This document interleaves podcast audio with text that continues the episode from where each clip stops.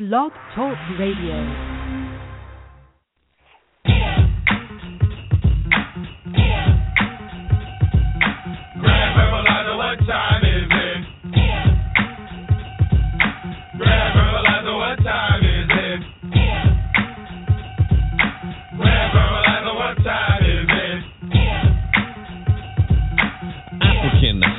African. Come and step in Brother's Temple, see what's happening. You'll taste the bass flow, coming from a zero. Tell me what a sissy know. Funka lesson is the new flow, stalking. Walking in my big black boots. Living off the earth, eating herbs and fruits. The children awake me by the mountain and the river, and gather round the fire for the scroll that I deliver. The speak of a house is from the sand to the sky, and devils ever doubt and want to measure how high. Your logic reveals you, your mind can't catch it. Dimensions of a god go far beyond brackets. Coming to my oven, devil. Come and you burn. I can always be a vulture with the strength and black word. You're pissing me off because you swear you're higher level. Back to your cave. Get yourself together. Chili and Magilla. Chocolate and vanilla. How can polar bears swing on vines with the gorillas, please? Check your reason because there's something amiss. My home is a void. You drown in an abyss. I teach you funk code and don't preach a rap rhyme. Harambe to the sun as the mortals axe time. What time is it? The funk and good evening, and welcome to Rant Radio. I'm your host, Thomas Berry, coming to you live from the Midwest. I am coming to you in at a good time. We've been out for a while, a few months here, and now we're back. And you know what? We couldn't come back at a more darker time for our people. I got a packed show today with some great guests. This past Saturday in Minneapolis, we had a incident where a young African-American male was shot while he was laying on his chest, shot in his face by the police. He was unarmed. He wasn't a threat to the cops. This is the kind of stuff that is too much of a norm or reality for our people. Way too much. Too much of a norm. Too much of a wait-and-see process. Cop shoot an unarmed brother, unarmed sister. And you have our people who are in fear. Yes, they're in fear. Now, before we bring our callers in, I just want to say some things that I'm noticing from my people that I would like to call some attention to. We have to stop with this verbal banging on each other in front of mixed company. Every time we have a disagreement, white folks don't need to know that we have a disagreement with each other. It's none of their business. Name a time when white people were having conflict with another group of people and they allowed you into the inner workings of how they felt, what they were going to do. They were crying about 9/11 when it went and bombed Iraq. Did you see that coming? See, they never tell you. How about the time they were trying to fake like the Cubans were going to hijack the planes? They tell you about that? See, they don't let you in on their inner workings.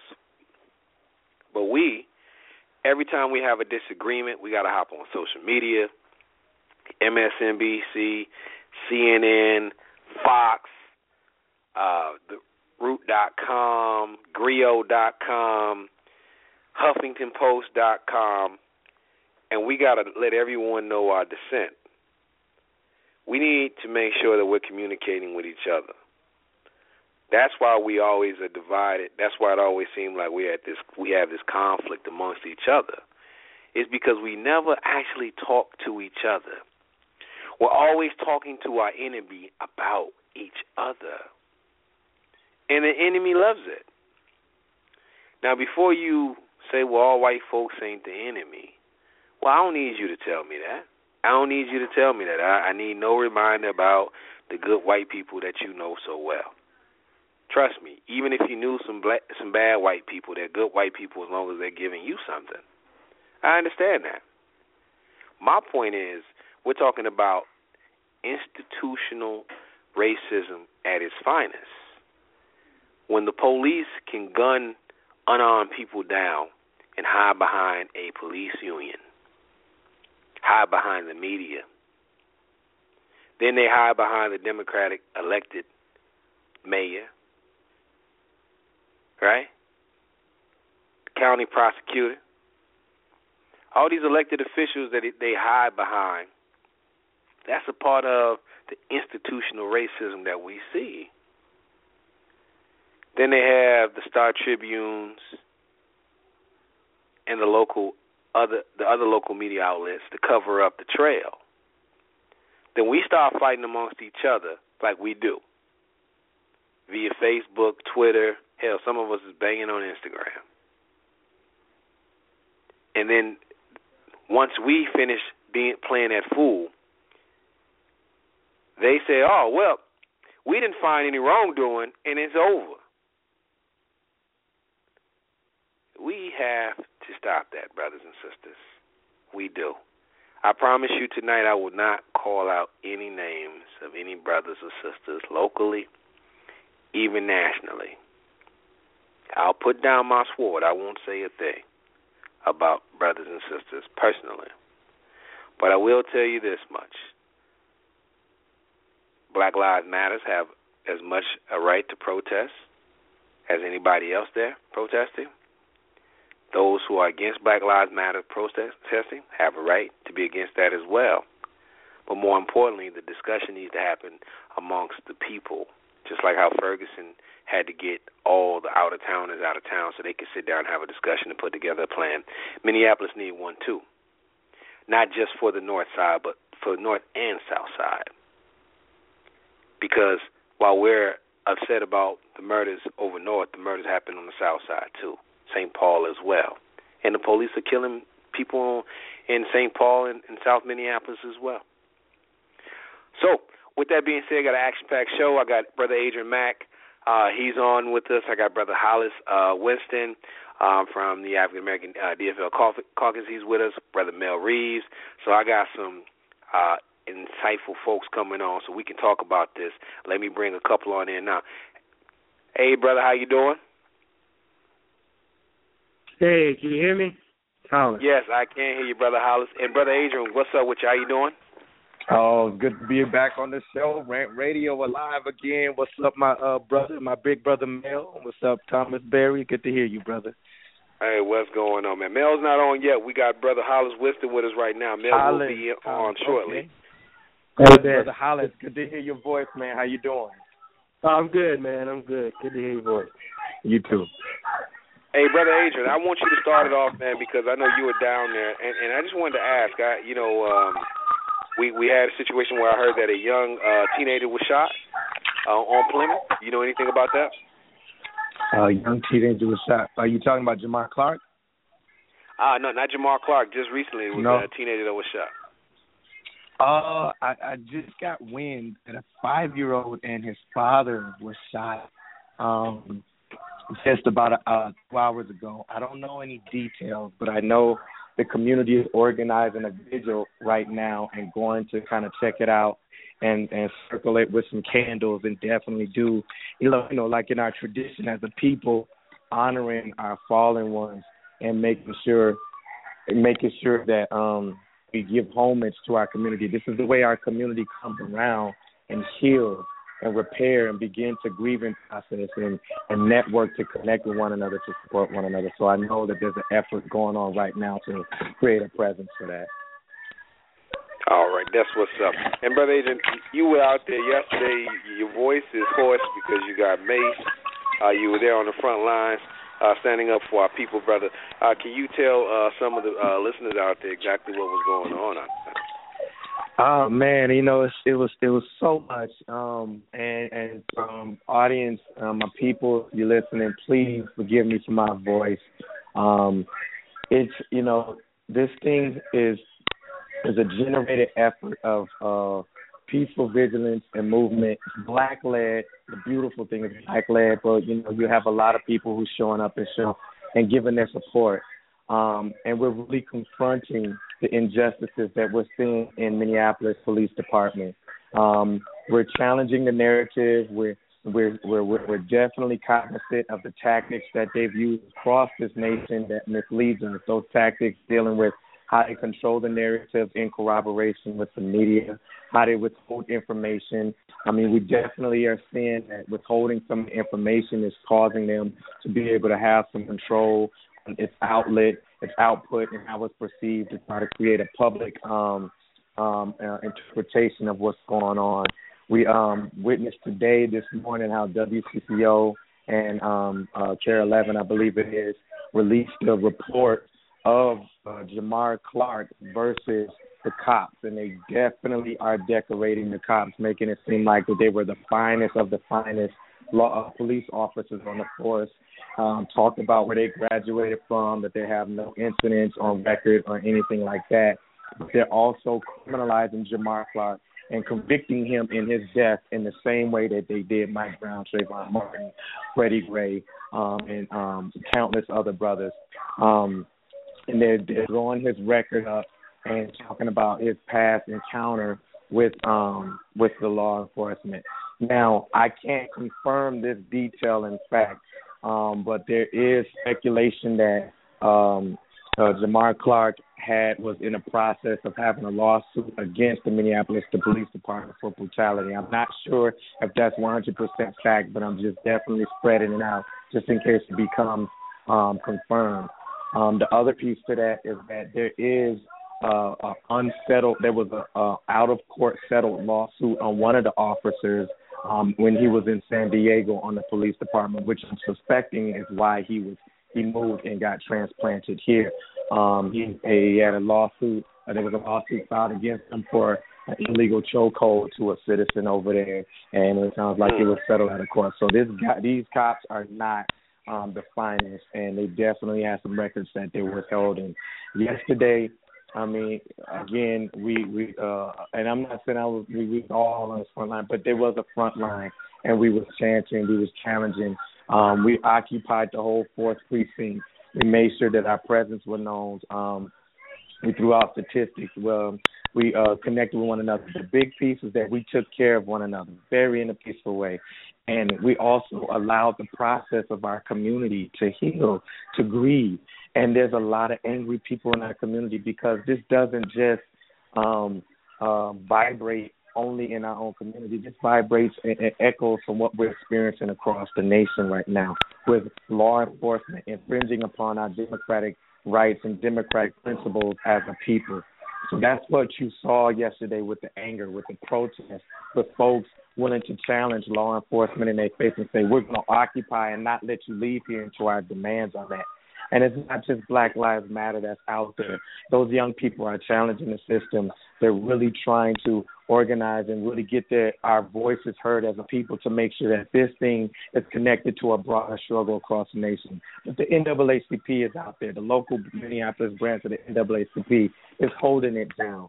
They're out there keeping the people safe, doing the best that they can to organizing it, making sure that the presence of us and our demands is still on the table, that we want the tapes released. So we chanted and wanted the tapes released. Now, the police officers met the peaceful protest with hostility, with the tactics of inciting violence and invoking some type of physical confrontation. So we were maced. We were pepper sprayed. We were shot with rubber bullets. We were shot with canisters. And they're trying to create the narrative with the corroboration of the media. So, you know, we cannot trust that apparatus. They're trying to create a narrative that the protest itself was violent. And that is not true. They incited the violence by shoving and getting in the face of some of the protesters that was in the front. They incited the violence by swarming through in their SWAT van at a speed that almost ran several protesters over. They incited violence by shooting canisters into the crowd. They incited violence by breaking their own police cars and then shooting mace at us and claiming that it's coming from us. There's video footage of a police officer spraying his own sheriff in his face and claiming that it came from the crowd. I was out there for hours. I was helping people get prepared with face masks, with milks in their canister, making sure that people were warned. Nobody had mace out there. Nobody had mace. There was not protesters out there spraying and throwing mace at the police officers. None of us was. We wasn't out there on that. Now, I'm speaking to for the large majority of the people there. Okay, and there was no end. Me going back and forth, I can't say I was an eyewitness to every site of the protest, but we did not. Nobody can say that. Oh, this person had a can of mace and was spraying police officers. If one police officer would have had any inclination that they were under attack with some mace, trust me, it would have been a whole lot more bloodshed going on. So the police officers were inciting the violence. They were throwing they were spraying us with mace, and we was just holding the top up on the fence, and they were spraying us down. They was coming in, they were swarming into the protest and dismantling lights because we kept the lights beaming on them. I mean, and they did everything they can. They surrounded us in many formations and tactically to try to incite some type of militant formation, as if they're going to repress our voice and repress us against some type of wall. But the people stood strong. The people stood nonviolent. They remained in their face. We chanted, we demanded, we occupied, and we was not going to let it down. So, I mean, you're coming from someone who was there and was able to see as much as he could while he was participating in the protest. Mm. And that's pretty deep, man. That is pretty deep. Brother Hollis, I know you went to African American DFL caucus, brother. What do you think about what you're seeing, and have you gone down there as well? You know, we talked about this in the past, and I don't know. I have mixed feelings about. You know, I respect what what Brother Adrian Mack did, what the NAACP is doing, you know, what the community is doing, and I've been to some protests in the past, but I have mixed feelings in terms of. I think it's kind of. So it's kind of a playbook that occurs here. When it gets to a point where someone has been, someone feels like they can pretty much occupy your community on a regular basis and try to kill somebody in cold blood, you're already at a point where a lot of the protesting and a lot of things that are done, I don't know the impacts. I would never cast dispersions or somebody who has a different opinion in my own community thinks. You know, I will always support my own, but I don't know the impact it can have as opposed to, organizing, which a lot of the folks in the NAACP and a lot of folks down there do on a regular basis, but also at a political and a policy level and, some of the ideas you talk about in terms of bringing, black-owned businesses and different things. It's almost as if you're attacking it too late. Sometimes you have, just like pregnancy, I guess. Once you ain't got somebody pregnant, kind of too late. And if you weren't trying to get them pregnant, so I respect it. But I actually talked to somebody who, I'm not going to name names here, but they kind of. They're involved with the activist community, but they are also politically involved, and they're talking to some of the politicians who are involved, and the politicians are basically saying, hey, look, we'll get out there, we might even show up with you, but you know the end game. We know the end game. We basically know we wait this out for a few months, and that's it. And so I get the demands, I get what folks are doing, but I also understand that a large part of protesting is, which doesn't necessarily appeal to me, is it's an appeal to white America, to greater society, to say, hey, look at this reality that exists, right? I've had my own issues with the police in the past. I think most every brother has. But I think it's an appeal to say, hey, look at this issue that is really affecting us. It's upsetting. We don't get to have this a life that other people have. We have to worry about things other people don't have to worry about. We're not giving than giving certain opportunities. And if you look at the effect of that message, all you got to do is go on Facebook. All you got to do is talk to people, you know, white folks on the street, or listen to what they have to say. You can challenge their reality all you want, but they don't have any interest in having that conversation or changing their perspective. And so there's really no pressure there to change that like there was in the 60s. I think people have kind of said, I'm doing what I'm going to do. There was a study that came out. I cannot remember the study. I can send it to folks afterwards. But it's a study that asked white people, has American society gotten better since the 1950s or worse? And overall, I think about 64 or 65% of white people said it's gotten worse. They asked black people and Latinos, and we said it's gotten better. And there's a difference there because, you know, by every indicator, white people are doing better than anybody else in the world. But the fact that they have to compete now at some level, or that people are, you know, black folks are more involved and Latinos are more involved in the workplace, they're making more money, it's not equal by any means. They're not comfortable with that. So you're in a situation where white people are saying, no, my quality of life is going downhill. Other people are taking it away from me. But then you're having protests that are saying, well, no, my quality of life is really suffering.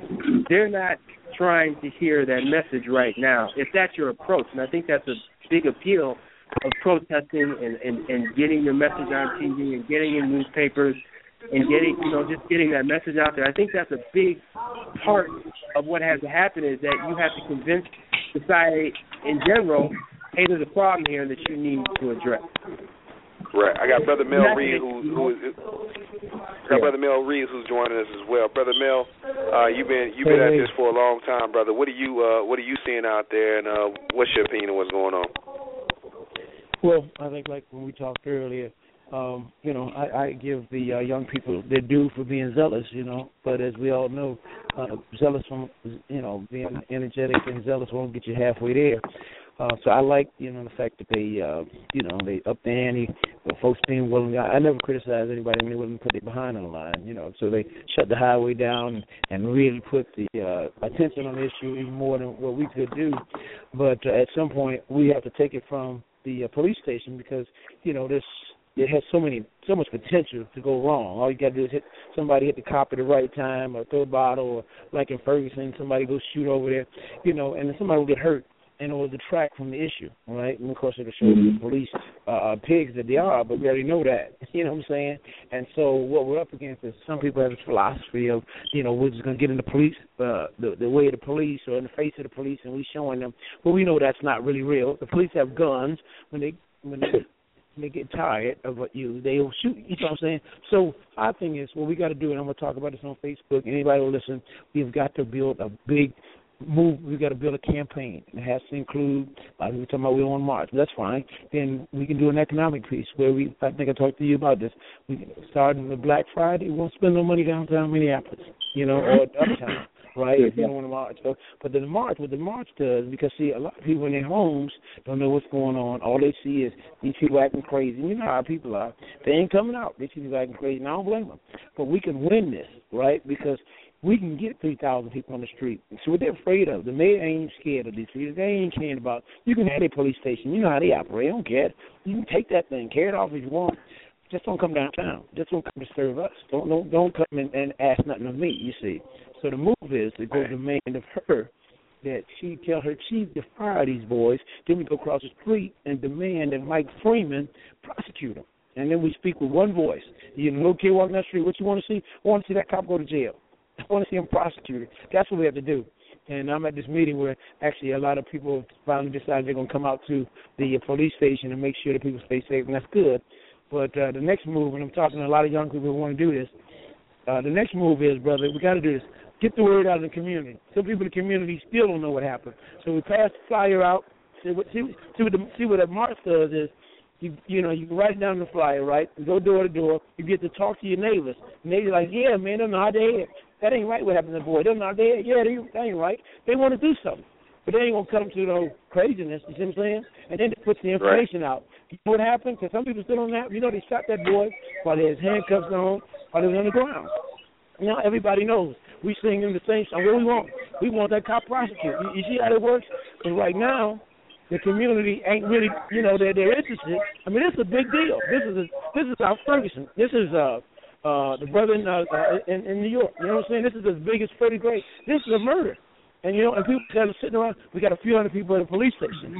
You know, that ain't nothing. But what happened here, people are outraged. Folks in the suburbs will come out to this place. Well, we got to get it out of the hands of folks who don't know what they're doing and get people out. So I'm going to build a coalition of folks. Cause, and the sister, she's politically astute. She's on top of it. The sister understands it. She's down with it. She's saying, hey, man, we got to go to City Hall. We got to go to city government. We got to make them uncomfortable. Anyway, I'll be quiet there. But that's what has to happen. And then the rest of the country will see this. The city, you know what I'm saying, the city can't take that kind of pressure. They're trying to get ball games in here, the Super Bowl and all that. They can't be seen as, you know, a city where the poor is just killing folks. You see what I'm saying? So if we put the pressure on them, they got to give it up at some point. And especially we can add that economic boycott. And then, you know, we're going to do one. We can do one every few weeks. And they're going to be like, man, what can we do to get these people out the street? Because you know what happens. When folks start getting in the street, people get bold, right? You know, they start thinking, we can win this. More people will come out. You know what I'm saying? And so I think that is the way to go. You know, we have to build that because we've got to build a campaign. Like any time when you're trying to win something, you know, us old activists know to do this. You got to build a campaign, you know. And without that, you know, what we have here now, everybody's all over the place, you know what I'm saying, jumping out in front of a police station, you know what I'm saying. They don't care nothing about that. They're watching too, by the way, Thomas, you know what I'm saying. They're playing chess. so we, you know, we got to play chess too. You know, hey, what's up, brother, mom? I can't hear you. Can you hear me? Yes, sir. Brother. Yeah, I can hear you, Brother Adrian. Okay. Yes, so anyway, so that's what I think needs to happen. We build a campaign, starting with, and I've already gotten indications that the family is really down with that idea. In fact, sister already said it. Hey, brother, we got to take this to City Hall. So we're going to do it. Next time y'all look up, you're going to see a few thousand people in the streets of Minneapolis. Remember I told you, because, you know, truth is truth. It's going to stand up. And I'm telling the truth. And everybody knows I'm right. We got to get... That's how we're going to get some unity built, too. We're going to have to get in the street, you know what I'm saying, and get together, and that'll get it. Brother Mel. Hey, Brother Adrian. Yes, sir. I wanted you to chime in. Go ahead, brother. Okay, because Brother Hollis and Brother Mel, I think y'all hit it on the point. I think y'all highlighted, like, the excellent angles and perspectives, and y'all highlighted why these situations are complicated. Getting a lot of feedback. Hello? Yeah, go ahead, brother. No. Okay. So, and it's complicated. No, it's my brother. I think it's one of those. It's easy for us to criticize it and look at a movement while it's in the midst of it and say, you know, we need to do this better. This ain't gonna work, and that's fine because all of us, you know, we love this movement. We're part of this struggle, and we have to be willing to love this struggle and love our people enough to criticize what we should do better. Yeah, I get it. But the thing is that I don't think we can look at it from. One is kind of more evasive than the other. It has to be more strategic, like Brother Matt said. We have to create a campaign. We have to make sure that we're going beyond the mobilizing effort and actually doing the groundwork to organize it, you know, and to really help people become aware of what's going on, become aware of the issues, and to figure out how and what is the best strategy to do it. And Brother Hollis talked about the complications that we have with whether or not we support protests or whether or not we don't, whether or not these people are affected by it or changed, and whether or not they don't give a damn. And I think this is where I like to frame these things and from a historical lens and take the concepts applied today. I talk about this in my article on AdrianJLMack.com.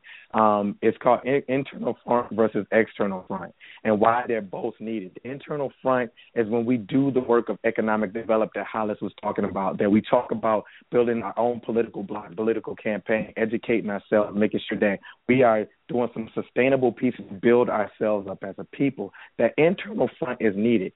It corroborates to what Brother Mel was saying is that it's an effort of educating our people, bringing a historical piece to it, defining our current reality, and being able to move on some level of unanimity. I mean, unity, no, but unanimity.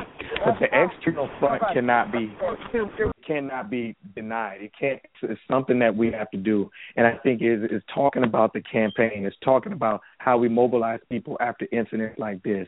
And it's talking about being able to confront systems of power and be able to strategically hurt them in such a way, put pressure on them in a way, and make a broader awareness of the system. And we have to push for social formation. I think where we fall in our own calamity is that we try to side on one side of the coin versus the other. And we try to say, well, we need to be pushed more on this side versus more on that side. And history gives us ample opportunities and ample lessons to realize that there has never been external front without an internal front, and there's never been an internal front without an external front. They need both of each other, okay? And that's the only way vitality and synchronization goes and moves for a progressive movement towards people. But at different crossroads, they've conflicted. And when we end up siding and moving more polarized or more external front, sitting in and challenging the system and boycotting and stuff like that, to where, or even concessions and sitting down at council meetings trying to negotiate, renegotiate, have more meetings, we end up losing on that battle because we don't do that internal piece. But some of us, Related? Yes, your mother. Yes, sir. So some of us, related. Yes, sir. Oh, yeah, when I go ahead. I hear you now.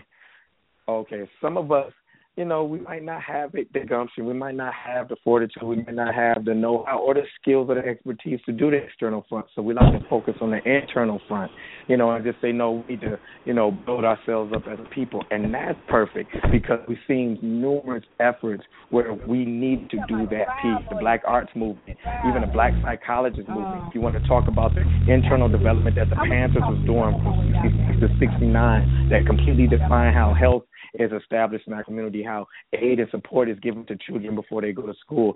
Those particular efforts were internal developments that has to be discussed and figured out how we incorporate and institute those things to continue to build larger efforts of self-momentum, self-structuralization, and then the ability to be able to talk economics and politics. So you can't do that without confronting the system.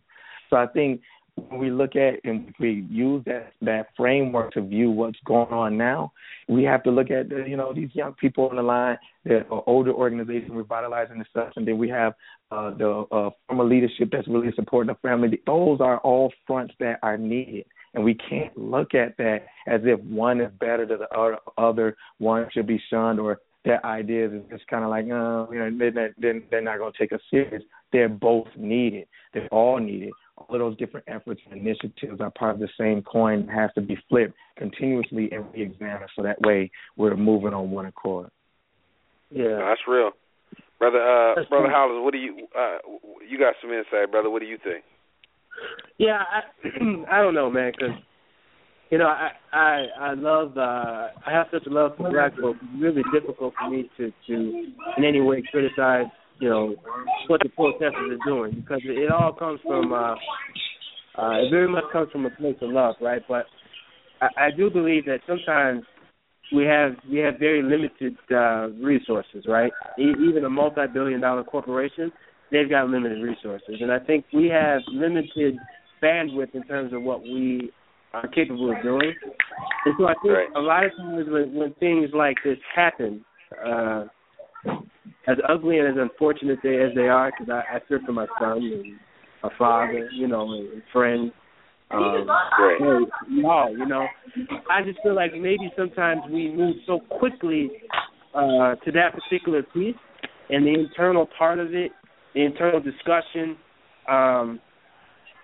it kind of lapses. And then I think because we are so externally facing, some of the issues you talked about in terms of us criticizing each other on Facebook, or the discussions we're having on Facebook, or how we address it on Facebook, because we so often look to what the civil rights movement did for inspiration. I think we don't necessarily entrench and say, well, how do we pull back, and how are we going to address this long term? Because you know, there's going to be another incident that happens like this, whether we like it or not. It may not be just cold-blooded murder. Somebody may become disabled or a child. that just, you know, looks at a police officer funny, may end up in detention center and their whole life ruined. You know, these things are going to happen, and there's no – and while we focus on this, right, on the north side, how many city council members do we have that are African-American? If we look in Brooklyn Park, how many city council members do we have that are African-American? And even if African-Americans were not interested in running for those positions, even though I know we are, how much money do we have as a community that we are investing in terms of making sure that politicians are there that can put pressure on the mayor when it comes time to negotiate with the police union, right? Or to put pressure on the governor when they have to negotiate some of these things that happen at the municipal level, right? So, you know, it's difficult for me to, like I said, to criticize because people are doing it from a place of love, but we have to really start moving our resources to say, well, whether we like it or not, whether we're comfortable with it or not, we have to become much more the system than we have ever been because right now we're outsiders looking in, and we have to make sure that down the road we're insiders so that if we see some police officer that comes and maybe they just do something small, they look at somebody small, they call somebody a nigger, and we say, gotta go. And it's done because we have the pieces in place to do it. We have to start turning towards doing that. So I like what, you know, what Mel was saying about, you know, economically affecting people. You know, I like what Adrian was saying in terms of you need both sides of the coin, but I really believe that internal piece is something that we have neglected because we have faced outward in terms of fixing our problems. We face outward far too long instead of, you know, doing the work of just saying, at the end of the day, it's about building up the community to the point where people cannot come in and do anything because we have resources in multiple places. So people can wait this long. And, you know, I wanted to add this, too, because what I found out was some interesting information is that in the state of Minnesota, this is one of the few states in all 50 states that have never had an officer convicted of murder of a black man or woman or child. So that's something to think about. You know, I know a lot of our people, we want charges, but I'm past the point where I don't even, charges is no longer good enough because I'm like, well, even if they charge them, right? Even if they charge him, who's going to be his peers? And this, you know, what's amazing to me about black people, we are always shocked anytime we see some form of racism in this country. I don't know how, because we get enough examples monthly, weekly, daily of racism, right? But somehow, some way, we turn on these blinders. We start being shocked. And to me, I'm seeing, and Brother Mel, you can attest to this. Brother Adrian, Brother Hollis, y'all can attest to this. In some of these local social media groups, some of these other private social clubs that they have around the Twin Cities, especially in North Minneapolis, the peers of those cops will be more than likely to not convict those cops, even if they had video evidence of them shooting the brother in cold blood, just like how we had the evidence of the police in L.A. beating the hell out of Rodney King, and they still got off. Man, you know, taking these folks to court nowadays, you know, that's not even justice for the family. So what can we do? And I pose this to all three of you. What can we do really to get? Because Brother Hollis, you punched something that's really true. This is gonna happen again. And last year, correct me if I'm wrong, brothers, didn't they shut down one of the highways last year? Yes, earlier this year. Okay, and it was Black Lives Matter and a host of other people, and they protested big last year too. And now we're back here this year. So are we going to do another highway shutdown? And here's the thing. I am not knocking Black Lives Matter. I want people to listen to what I'm saying because that's only one part of it. You know, it's like a relay race. Everybody runs a leg. They can only run their leg. When they pass their baton off, once everything died down, then what's going to be next?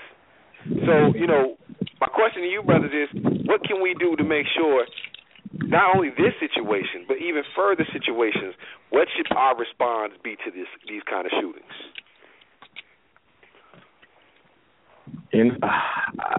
It's a good question. It's a phenomenal question. And I think between Brother Hollis, Brother Mel, and even the ideas that you just put on the solution. One thing I do know is that it's not going to come by one effort. It's not going to come by one particular cause or one particular strategy. it's going to come from multiple angles. I mean, it's definitely us. I mean, if you look at us occupying positions within the system to be able to make sure that there's some empathetic and experiential voices that come from our community, us running for different councils or police chief or something like that, that might be a possibility. It's not a coincidence that in certain cities, and it's not, but smaller rural communities in certain parts of the central and northern areas, when people who geographically dominate an area have more people in positions, these incidents don't happen too often. And I'm not saying they don't happen, but they don't happen too often. So there may be some truth to that, but it's not just one particular angle. I remember one of my brothers earlier this year in one of the sessions we was having, Brothers Bill, he was saying, man, we need to build our economic empire to be able to create our own military force and our own police faction. And as far as theoretically as that idea is, it's some serious piece to explore. Now, I wouldn't know what that looked like, but what if, black folks moved into a direction where we developed our own economic structure to be able to support our own policings in various communities that we have? I think that's phenomenal, but I don't know. It would have to come from definitely exploring strategies that look at what do we need to do amongst ourselves as a people, and it also have to come from strategies on what do we need to do to put pressure, whether it's rooted in the economic piece, to be able to create some formational change on a systemic level. This beast that we're dealing with is ideological. It is the supreme doctrine of how legislation and policy is conducted, all the way down to how people are elected and put into position on the local level. So what we're dealing with is not something that we can slay and permanently get rid of. I mean, my boy Ta-Nehisi Coates, in his book Between Two Worlds, he echoed what Derrick Bell said. People think that this brother came up with it, but no, Derrick Bell said this too, that white supremacy in its institutional form and white supremacy as a whole, as a fabric, as an ideological formation that permeates the cognitive thinking and the political and the economic social structure of this country, is not going anywhere. It's permanent. It's part of the fabric of how the flag was developed. It's ingrained into this thing. Now, I'm not that meek. I'm not that defeated. I think it could be structured, but I like how they're highlighting the fact that this thing is so entrenched into how America completely structured its everyday social orders, its relationships that people have with other folks, and how it constructs what people have access to and don't have access to. It's one of those that will take some serious on-the-ground piece, local grassroots network development, plus some internal development, plus some social formations where people have to be put in positions in power. So to answer your question directly, it's going to take all three rings to be able to topple this thing. Oh, that's what's up. And Brother Hollis, what do you think? I think you touched on a lot of good things. I think, one thing that encouraged me, I guess, is I remember meeting with Mel. We went to, it was either Barbecues or Borders, and we sat down and I disagreed with him, and he disagreed with me. But at the end of the day, we left, I think, with more respect than we had coming in. We already had a decent amount of respect for one another. So the fact that three brothers can come in with different perspectives and still try to work together, I think, is important. But more specifically, I guess, I think one thing that you hit on that really got me, Thomas, is building institutions, right? So right. I'm not as sharp as Adrian to put it in different buckets with the social. Yes, you is, brother. Yes, you is. I've listened to you talk, brother. Yes, you are. But I will say, I think every community is different. So the institutions and how we approach things is extremely critical. And so institutions come, from ideas, right? But they also come from people culturally getting together and over a period of time deciding what values are most important to them, and then, entrenching and calcifying those values in terms of, and then creating an institution. So I think, focusing on creating long-term institutions that can support all of this work. I feel like, what's going on in at the precinct, right? Force Feet Precinct, I feel like, look, what if we had an organization that said, we're quiet, people don't know about who we are, but we got a $50,000 line item for this. And I know there's some money flowing in that direction, but what if people said, well, we don't have to worry about that? Or in terms of politics, right, we have a big middle class in not a big, but we have a decent middle class in Minneapolis, St. Paul areas, the surrounding suburbs of black folks that are coming from Atlanta, Chicago, L.A., New York, Detroit. They come here for these corporate jobs. You tap to that, and maybe they're not going to always get their hands dirty, but they will. They believe in working with some institutions and creating some institutions, hungry for that. So I think one of them is going to be creating our own institutions that we are very mindful of, not allowing people to necessarily infiltrate. You know, my family looks a certain way because I made it look that way and my wife made it look that way. So I have a black wife. We have a baby due December 19th, right?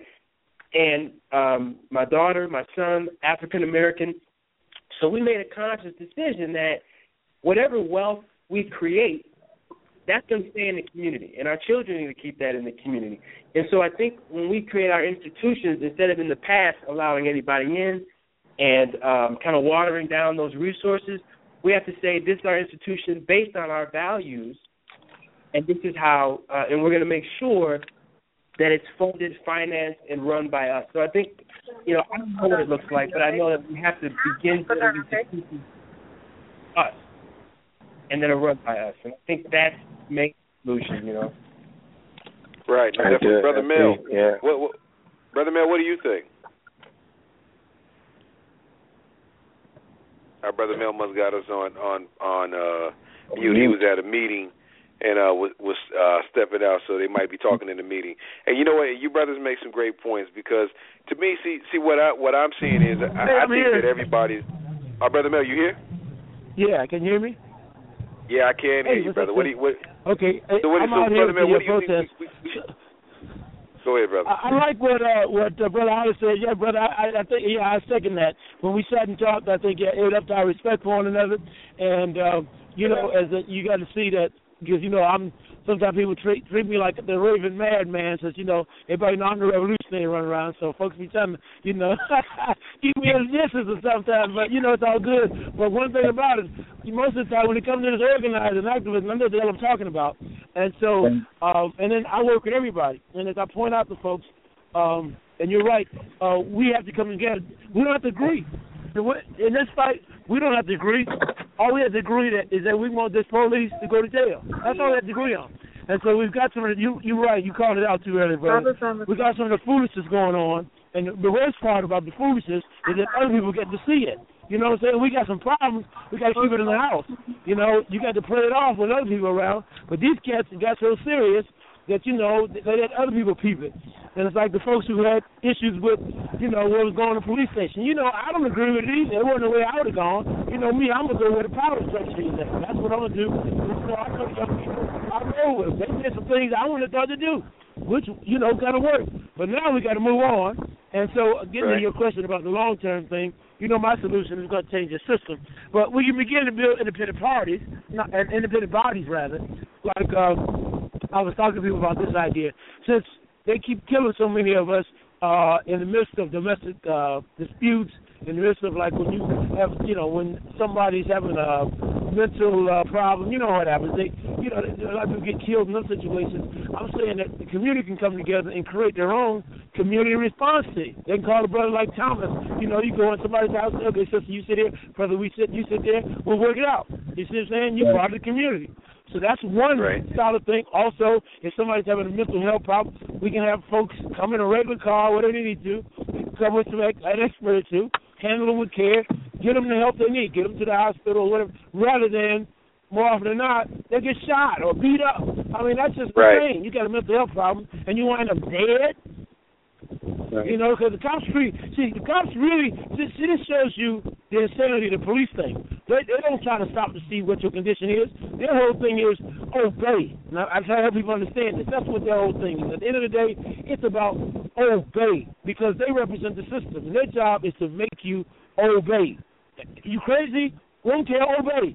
You know what I'm saying? Something wrong with you? Obey. You drunk and out of your mind? Obey. If you don't obey, they're going to hit you with their stick. That don't going to shoot you. See what I'm saying? And so we got to create structures. This should give us an opportunity to create our own community response team. I don't want to use that word policing. We got to talk about guardian. Because in a new society, we won't need police. We'll need, like, guardians and that kind of thing. Intervene. You know, we'll have to jail some people. We'll steal, no doubt. But we won't have to get this attitude that we do now. Right. No, definitely. You know, and let me ask this question because this is something that questions that I'm getting from us, and these are the things that I want to point out, you know, to my listeners out there. These are some of the, as an African American man, as a black man, a proud black man. These are some of my frustrations that I hear from my people. But I'm going to pose this question to you brothers after I give some of these statements. Why are we talking about Black Lives Matter now when white folks doing the killing? How come we don't talk about it when it's black on black crime? Where were you at when these brothers was gunning up these people over on XYZ house? Or why were you doing, you know, where were you guys at? And to me, brothers, you know, and here's my sentiment on those statements, and I want to see where you guys are at with it. My sentiment is anytime I see people saying that no one is speaking out, and I know all three of you brothers and myself have been somewhere trying to help, you know, cut back on the violence on the street. We've actually got out there. We ain't talking about it. We've gotten out of there. Right. The people that's always saying that no one is talking about it, to me, are the ones who are not talking about it. It's almost like they're outing themselves, if you will. And when you guys hear this, do y'all feel like how I feel like that's part of those are symptoms of the problems. It's the problems of no. We're out here talking. You just don't pay attention to it yourself. Right. The protesting, the people rallying, people who are having visuals, people who are having meetings and organizing. You're not paying attention to that until your local WCCO tell you to, or until CNN broadcasts it. That's the problem. Is that how you brothers feel with that? No, Brother Thomas, can I chime in real quick, Brother Mel and Brother Hollis, because I'm going to go ahead and jump off the phone real quick. I'm going to keep listening, but I got to jump off because I'm going to take my daughter over to a rally just so she can experience it. But it's a good piece.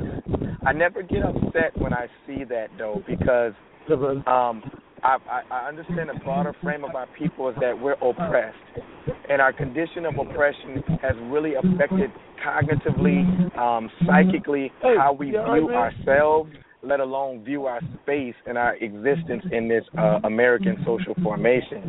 So the reality is that when we view these things, only thing we're doing is just projecting the ideas of internalized racism, internalized white supremacy, and the conditions. The economic and the political structure and the disenfranchisement that we live upon has pushed us to this powerless position, has subjected us to this powerless position that has forced us to have to, like Randall Robinson says, transgress our anger and our pain amongst ourselves. It's a conditional piece. We live in a social formation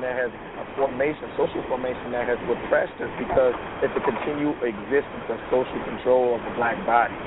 So a lot of the times we're not even cognizant of how white supremacy, how capitalism, how fascist imperialism and global imperialism completely impedes upon our everyday existence, from our denial of health care, from our inability to be able to get fair, equal job opportunities, from our inability to be able to seek access to educational pieces and health care, those pieces in housing and businesses opportunities. Those pieces subject us to a condition that has really projected our own understanding of these things as if it's ourselves. So based on our political disenfranchisement, our economic disadvantages, when we end up inflicting trauma and pain amongst ourselves, the only thing that we can interpret is that we're doing it to ourselves. So because we can't draw the tangible connections to how white supremacy, capitalism, and patriarchy is really infusing these things and creating the conditions upon ourselves, the only thing we see is the next man is doing this to me. The next woman is doing this to me. So it's easier for us to say, well, yeah, you know, Jamar Clark and all of these things don't happen that often. What I see in my community is black folks killing one another, and we need to do something about that. But you know, that's just our interpretation and our framework of how we really are trying to grapple with our pain and our trauma from the larger social conditions of white supremacy and capitalism. So I don't hate my people when I spew that.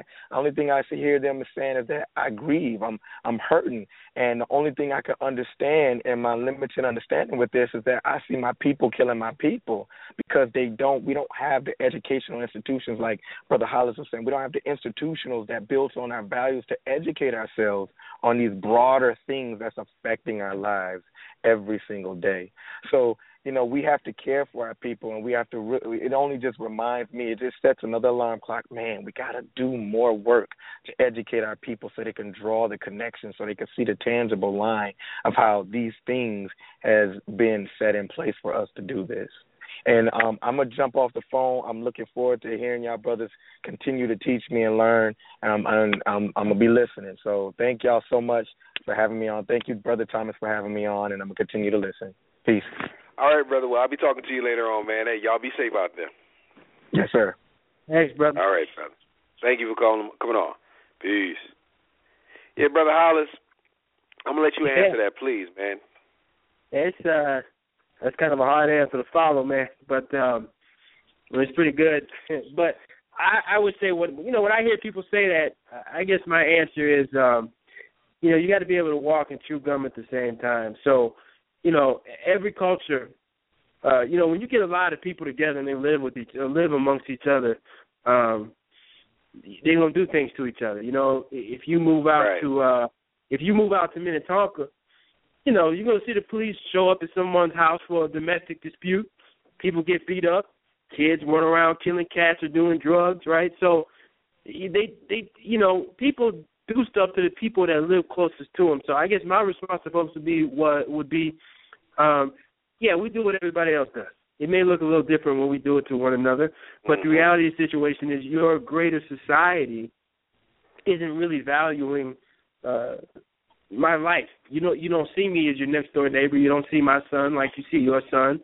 So you're a lot more apt to just kill them in cold blood or take a sudden movement from them as intent to harm you, when maybe they're just nervous or scared, and then you shoot, you respond however you respond. So my response would be, if you have a larger culture doing something to my community, I'm going to have that internal discussion with black folks. That's an internal discussion. That's not for you. That's not something that I'm ever going to have with you. I don't even have an interest in discussing that with you, right? That's like me talking to my wife, and I have an issue, and I run to you. What the hell do I look like doing that? That's between me and my wife, right? So right. I'm not going to run to some greater society and say, these are the things I'm grappling with.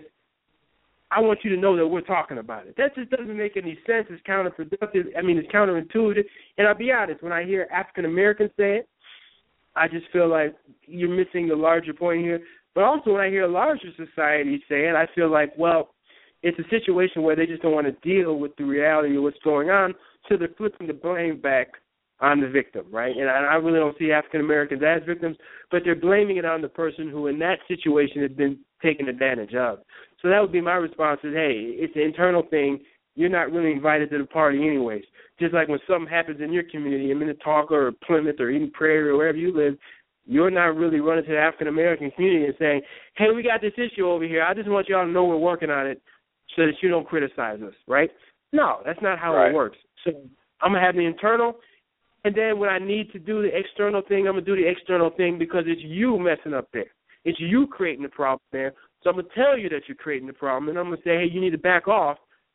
And over time, I'm going to say there's certain repercussions if you do not back off, right? And that might be economic. That might be social. That might be certain people get voted out of office. They may lose power, but whatever the situation is, that's an external thing.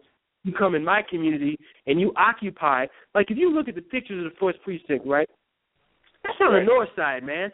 All the people standing in front of that police station look like they come from Wisconsin even. They don't even look like they're from, like, Minneapolis kids. These are the white kids. They look like they're from Wisconsin or some rural area or some suburb that they ain't never dealt with African Americans. So it's basically a force coming in and occupying, acting crazy, right? Right. And then black folks just can't stop. So, you know, there's repercussions to that over time. I think we're figuring that out.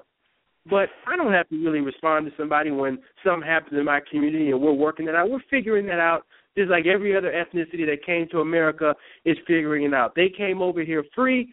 We wasn't over here free. We was freed in 1860. We're figuring it out. We'll figure it out eventually, and watch out when we figure it out. Then you have a serious problem, right? So that's my approach. Oh, no, and you know what, and I love your response, brother, because – to me, that's my thing. See, you know, when you really know how things go, first thing you should know is you don't argue in front of mixed company. I'm gonna say that again.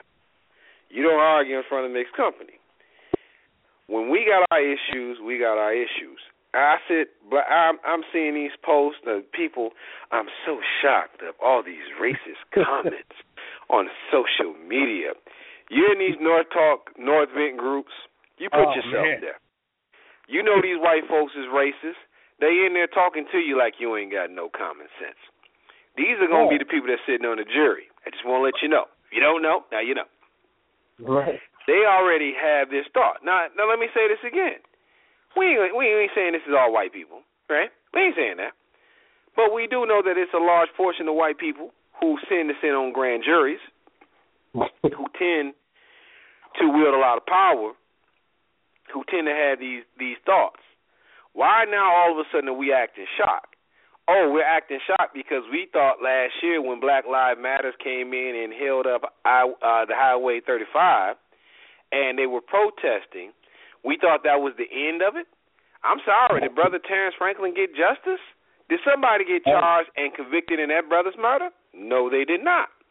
So to me, I'm shocked by us being shocked on the police shooting and killing one of us. That's the first thing.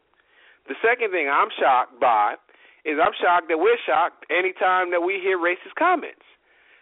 You go look on the WCCO, anything regarding this story of this young brother being gunned down, and look at the comments from white folks and what they're saying. Look at the comments. It's disgusting. And I love Brother Reg Chapman. Just had they just interviewed me a couple of weeks ago about violence. You know, we had a great conversation. I love Reg. They mace Reg too. Reg is in the media. The police they mace Reg too. But like Brother Mel said, their only goal is to get us to obey. And when we're not obeying, when we're not listening to what they want us to do, they almost act as if they're paying our salaries and we're not paying theirs. And all of this will stop, Brother Hollis, once we start supporting brothers like yourself and other brothers and sisters who are out doing work for the people, getting behind them, and we start holding these folks accountable. No, Betsy Hodges, I don't care if you're married to a black man. What the hell did that got to do with the price of tea in China? You're the mayor. You're down with the cause. Why is it taking you 3, 4, 5 days? It's going, man, brother, by the time she give a proper response, trust me, people are going to move on to something else. Last week, we were just, think about it. Not last Saturday, because the murder happened on Saturday. But before the week prior to that, we were talking about Missouri. Going into Saturday, we were talking about France. Now we're talking about this. Something else will happen between now and next Thursday where we'll be talking about something else.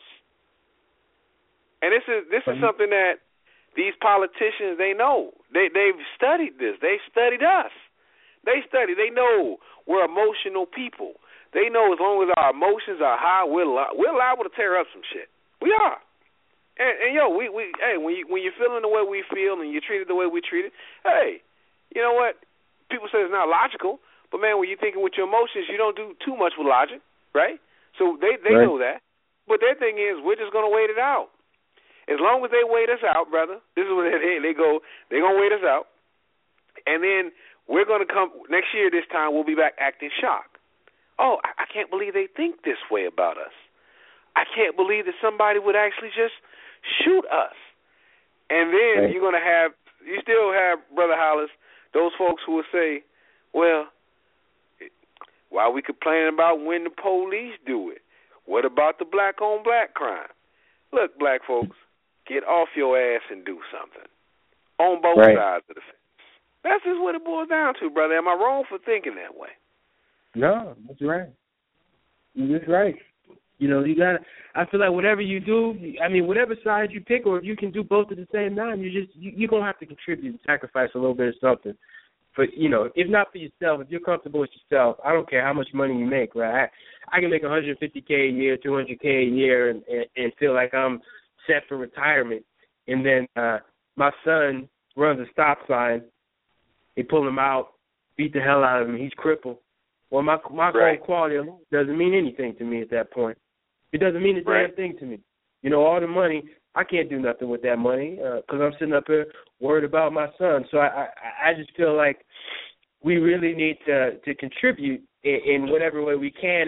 And I also feel like, you know, maybe we need a little bit different model of leadership. And Brother Mel, I don't want to take all the time talking, but I feel like we need a little bit different model of leadership because I feel like I see all them. I see all the sisters out there marching and brothers out there marching, and I see some youths out there at the precinct. And I always think to myself, I say, man, you know, all these young people out here with all this energy, man, and if the police decide to cut them down or give them a record, they're finished, you know. And there needs to be a method of leadership where we learn to protect our own, and we don't have to put them on the front lines like that all the time to feel like we're doing something. What that looks like, you know, I think it's more getting more involved politically and building some institutions. And I don't have all the answers, but I think, you know, this whole thing of we're going to be brave, we're going to go out there, we're going to do this and we're going to do that, it has its place, but tactically, it shouldn't be your main weapon because kids have to feel like they can be at home and they can be safe. You know, for me, or maybe a little old school, my wife has, I feel like my wife should be able to be at home and feel like, okay, I'm going to be safe. I don't have to be on the front lines for everything. And I feel like we got to kind of change our perspective of our, you know, of how leadership should work. Because at the end of the day, you know, it isn't, you're here for your family. The family is the most important thing. You got to find ways to protect them while you still contribute. Right. No, I agree. And you know what? And Brother Mel had dropped off, so it's just me and you. You're not taking up the time. Okay. I wanted to point out. I just wanted to point out, brother, because we always had these conversations about these tragedies, and you know these tragedies. It seems like they're too frequent. I was talking to my kindergarten class, and just talking to these 5-year-olds, and trust me, when I hear people talk about African American children and talk about they're the problem. No, they are not the problem. If you talk to them and listen to them, they have a lot of great insight. They're worried about a lot of things that a lot of adults are daydreaming and sleepwalking about. A few of my scholars told me, they said, Mr. Berry, I am scared. I am afraid. Why are you afraid? Well, I'm afraid because the police are supposed to protect and serve us. They're not supposed to be shooting us. One child said they killed that man in cold blood. These are his words, not mine. They killed him in cold blood, laid him on the ground, shot him in the face. That's cold blood. Right. No one talks to our children. No one talks. They're afraid. What we're supposed to be doing as the elders, as the shepherd of these young folk, is we're supposed to be making them safer. We're supposed to make the road easier for them. We can't make the road easier for them when we have moments like this, Brother Hollis. And I got brothers talking about, well, man, if we're arguing with each other, that just means we care. No, if you're arguing in front of mixed company, that just makes you stupid. Right. I just want to keep it 100, and I'm not calling nobody out. And, hey, I'll stand by anything I say. We don't need to be arguing with each other in front of nobody at this time. This is why we need to close ranks. We should be organizing more, and then we can give a better response once we've organized with ourselves and said, hey, this is who can make this happen. Because trust me, the power is making something happen quick and quiet. That's where the power is. Oh, you did that? Watch this.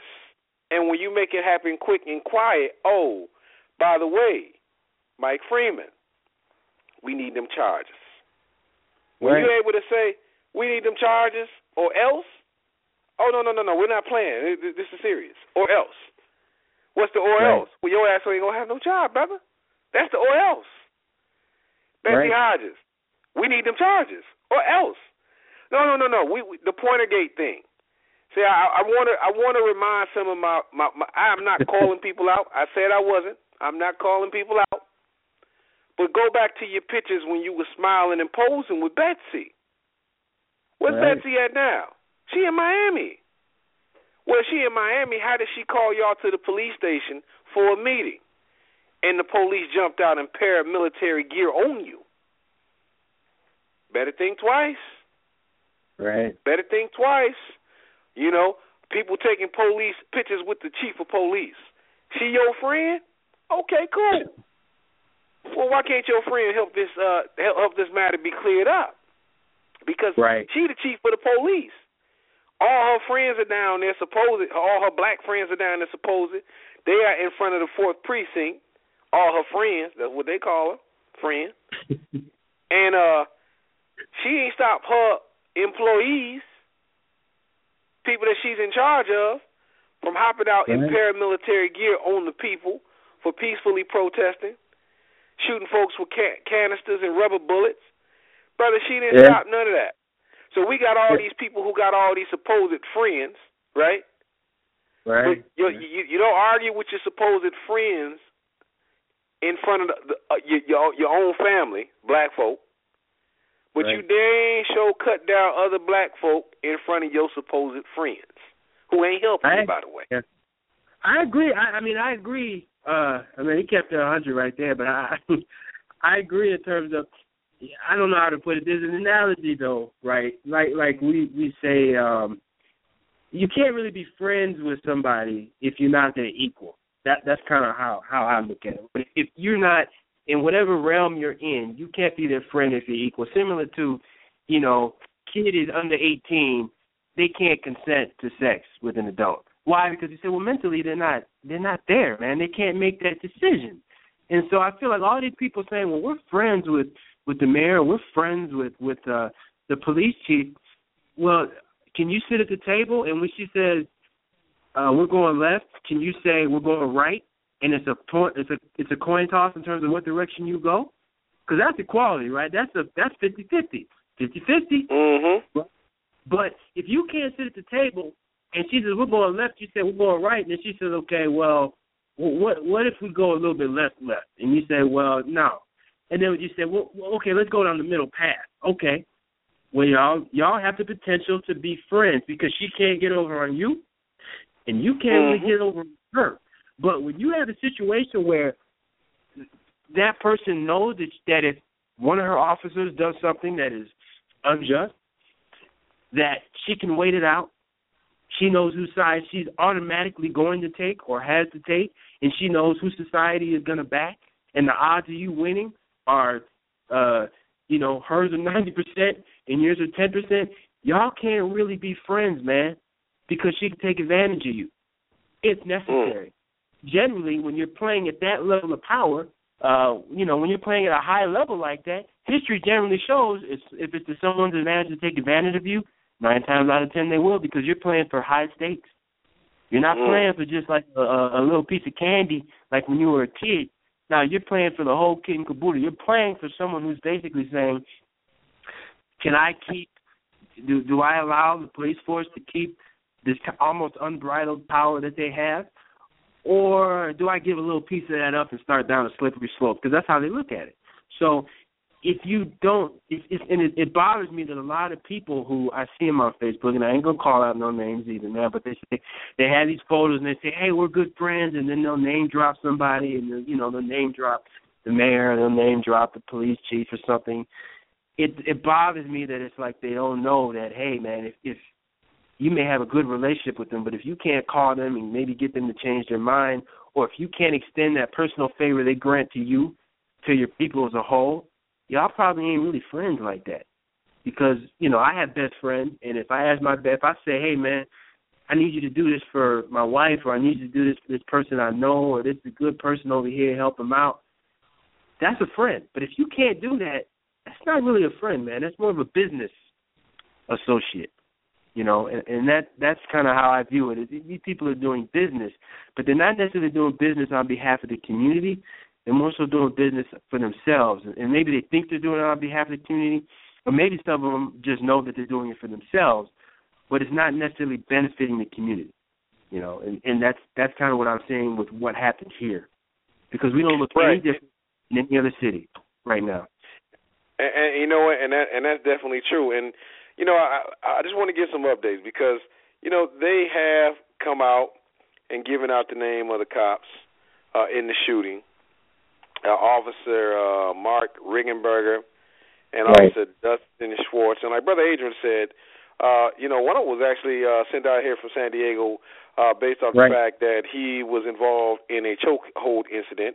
And the young brother who was shot was possibly, and we're going to find out. I'm going to make sure that me and Adrian, our brother Jamar Clark, had already had a previous lawsuit pending with the city. Right. Now, this is something that a lot of people, you know, might know, might not know, but especially in Minneapolis, what happens a lot is if you have a run-in with the police and you push back as far as complaining or you're trying to sue the city for harassment, cops, they know this. They're profiling you. Anytime they pull you over, man, they're green-lighting. They're green-lighting. Yeah. And trust me, this, and let me state this again, this is the only city, the only state, that has only state in all 50 states that have had incidents where black men have been shot by the police and there has never been any convictions. Listen to what I'm saying. I ain't saying there's not been charges. We know charges have been brought up, but you cannot get a conviction here. And if you don't believe that this is statistics that white cops don't know, you are fooling yourself. People are asking, well, what was the young man doing? Let me clear it up. Him and his girlfriend did have a fight. You know, let's keep it real. We ain't got to lie about that. But last time I checked, Brother Hollis, anything regarding domestic assault, any kind of physical assault, does not mean shot in the face. You don't get murdered for that. He was looking in the window of the back of the paramedics, and the paramedic called the police. When the paramedic called the police because the brother was arguing with the paramedic, the police showed up. He wasn't beating on his girlfriend at the time when the police showed up. So I just want people to understand that. And I don't even want to say he was beating on a girlfriend because every time you fighting your girl these days, you know, hey, some of these sisters is tough, man. You don't know who whooping on who. But at the end of the day, You're right, brother. No, that's my thing is that it's not, you know, they're not, when police come in Minnesota, right, generally, they're not looking at you, they're not looking at brothers and sisters as humans. So brother comes, you know, he's probably agitated, probably saw his woman and we don't know what went on between the two of them, but he was probably getting rid of grip, might have been trying to get back together with him, might have been angry, upset. But the reality is, if you see someone as a human and you have some decent conflict resolution skills, you're going to show up, you're going to immediately realize, hey, this guy, there's some feelings involved here. Let's disengage this guy away. We know he's going to be a little upset, but let's move him away from the situation. Not death, right? We're going to find a way to de-escalate this situation somehow. And I know that the police are going to come out and say, well, we try to de-escalate and this and that. But we all know that if that would have happened in the suburb, they would have had a lot more patience in terms of de-escalating it. They would have de-escalated it, and he would have went home. Oh, and definitely. Then if charges were going to be brought, they would have been brought. But it would have been de-escalated, and he would have went home, right? So I think. But you know what the irony is to me? This is the irony of the story. Statistically, amongst professionals. If you want to know any professional group that's known to whoop their wives, it's the police. The same people that's showing up for domestic violence is at home whooping on their women. I just want to point that out there. So, ladies, don't call 911. Call your brother. Call your uncle. Call your cousins. Call your neighbor. Whoever, whatever man you're friendlier with, you might have a better chance, right, of effectively dealing with that than calling some other abuser. Shows up, he's mad because somebody's doing his job. I'm just keeping it real. Look, man, we got to be honest about these things. We got to call out in Vegas. Let's bring the caller in. Hey, how you doing, sister? I'm doing, man. I'm glad to hear you back on the radio. Oh yeah, we had to come back for this, man. There's a lot of stuff going on. Yeah, y'all in national news, and we definitely want to know what's going on. My question is, out here, of course, they showed the clip of the Black Lives Matter folks at the police department being policed, and they were saying that some of the Black Lives Matter folks sprayed the cops with pepper spray. Has anything been said about that? Brother Adrian Mack was on. Is that some propaganda? What is it? That's propaganda. Brother Adrian Mack was down there. They maced them. The police, this is what happened.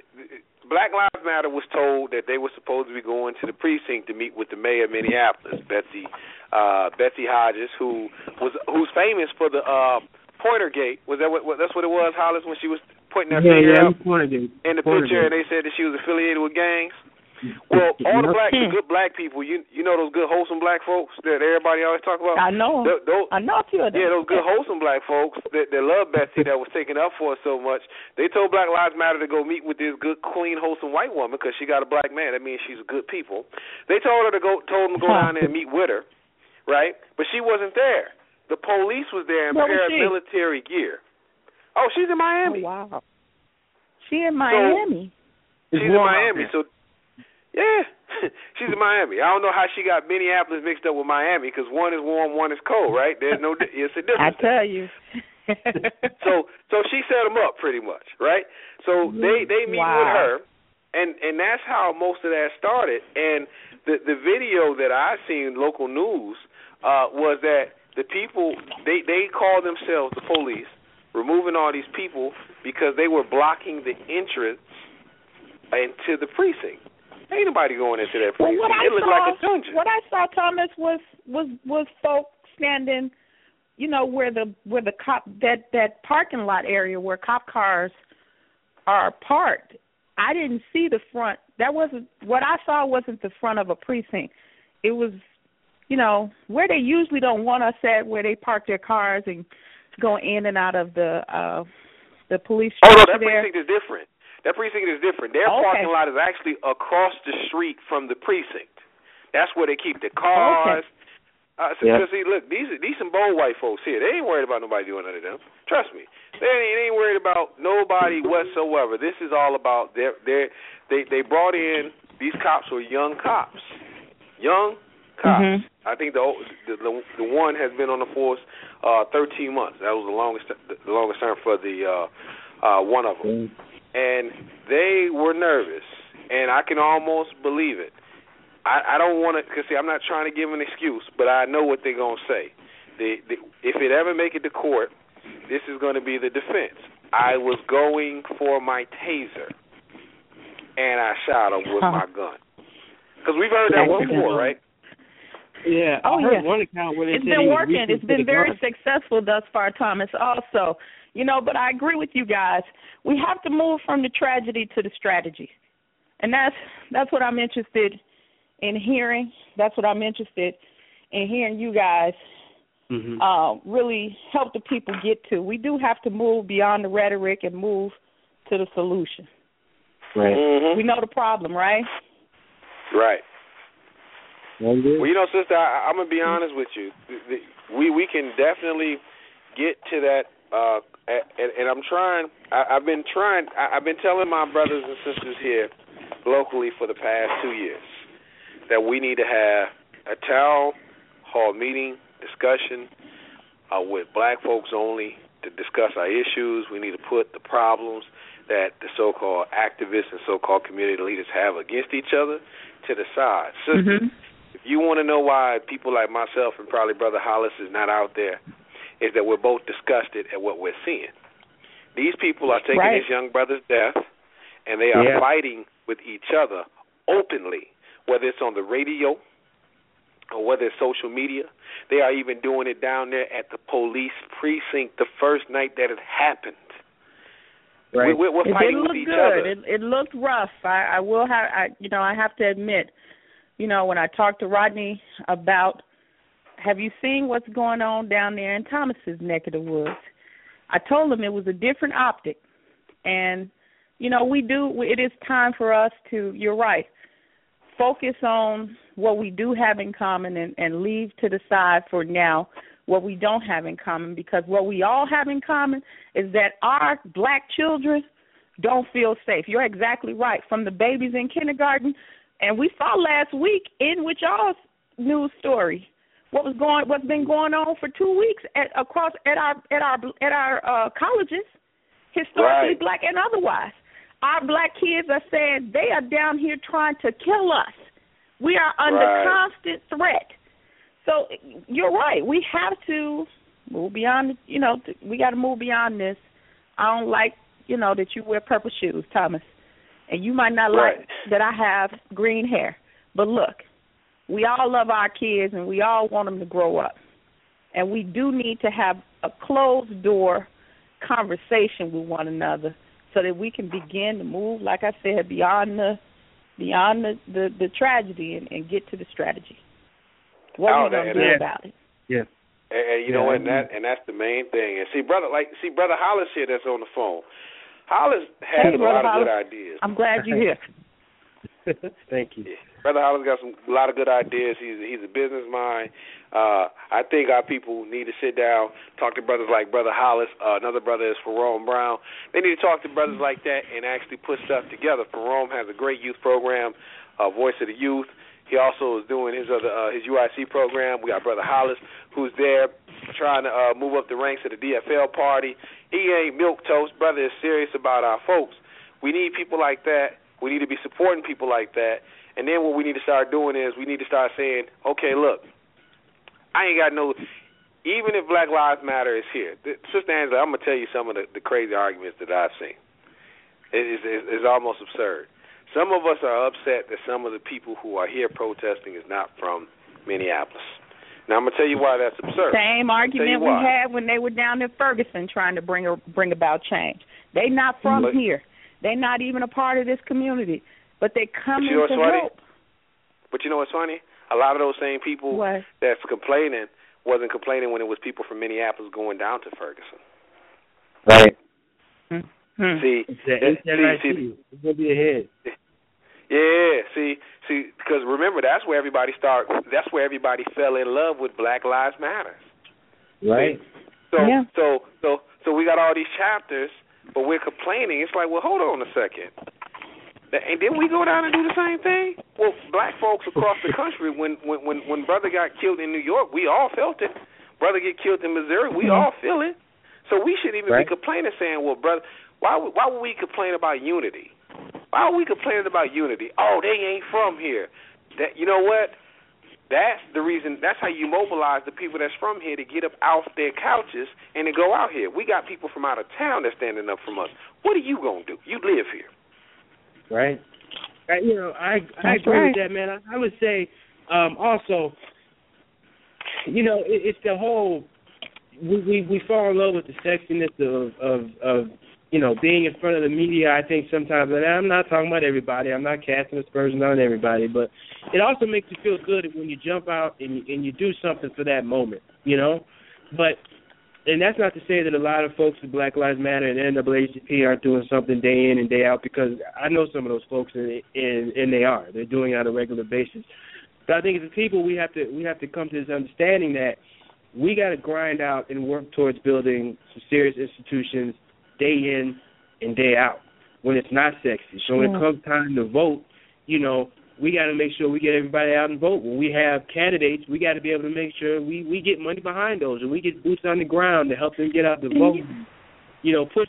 You're exactly right, and you know, you bringing up the vote, brother. This is exactly what we need to be paying attention to. You know, it's almost like this. We only pay attention when it's time to put a president in the White House. But honestly, the stuff that we catching hell about right now is state and local stuff. Mm-hmm. Right. Because we're not putting the right people in the seat. That's where the action is, right? You have a president who, you know, people disagree with him, but I kind of say, well, I know the reality of the situation, him being a president with Supreme Court, House and Senate against him, he can only do so much. But the reality is a lot of these local decisions, so basically the way, you know, people who negotiate with the police union, right, that ain't the president. Right? That's going to be local people. When they decide how much are we going to finance the police, that ain't the president. That's the House, you know, that's House Senate, that's city council. You know, it all gets mixed up there in terms of how they're going to give them the money. That's local politics.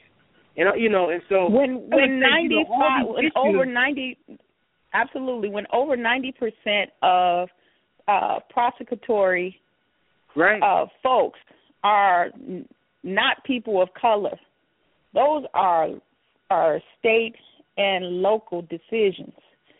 We can do something about that. It's easier but we gotta show up. Impact there. You know, it's easier to have impact there than at the national level.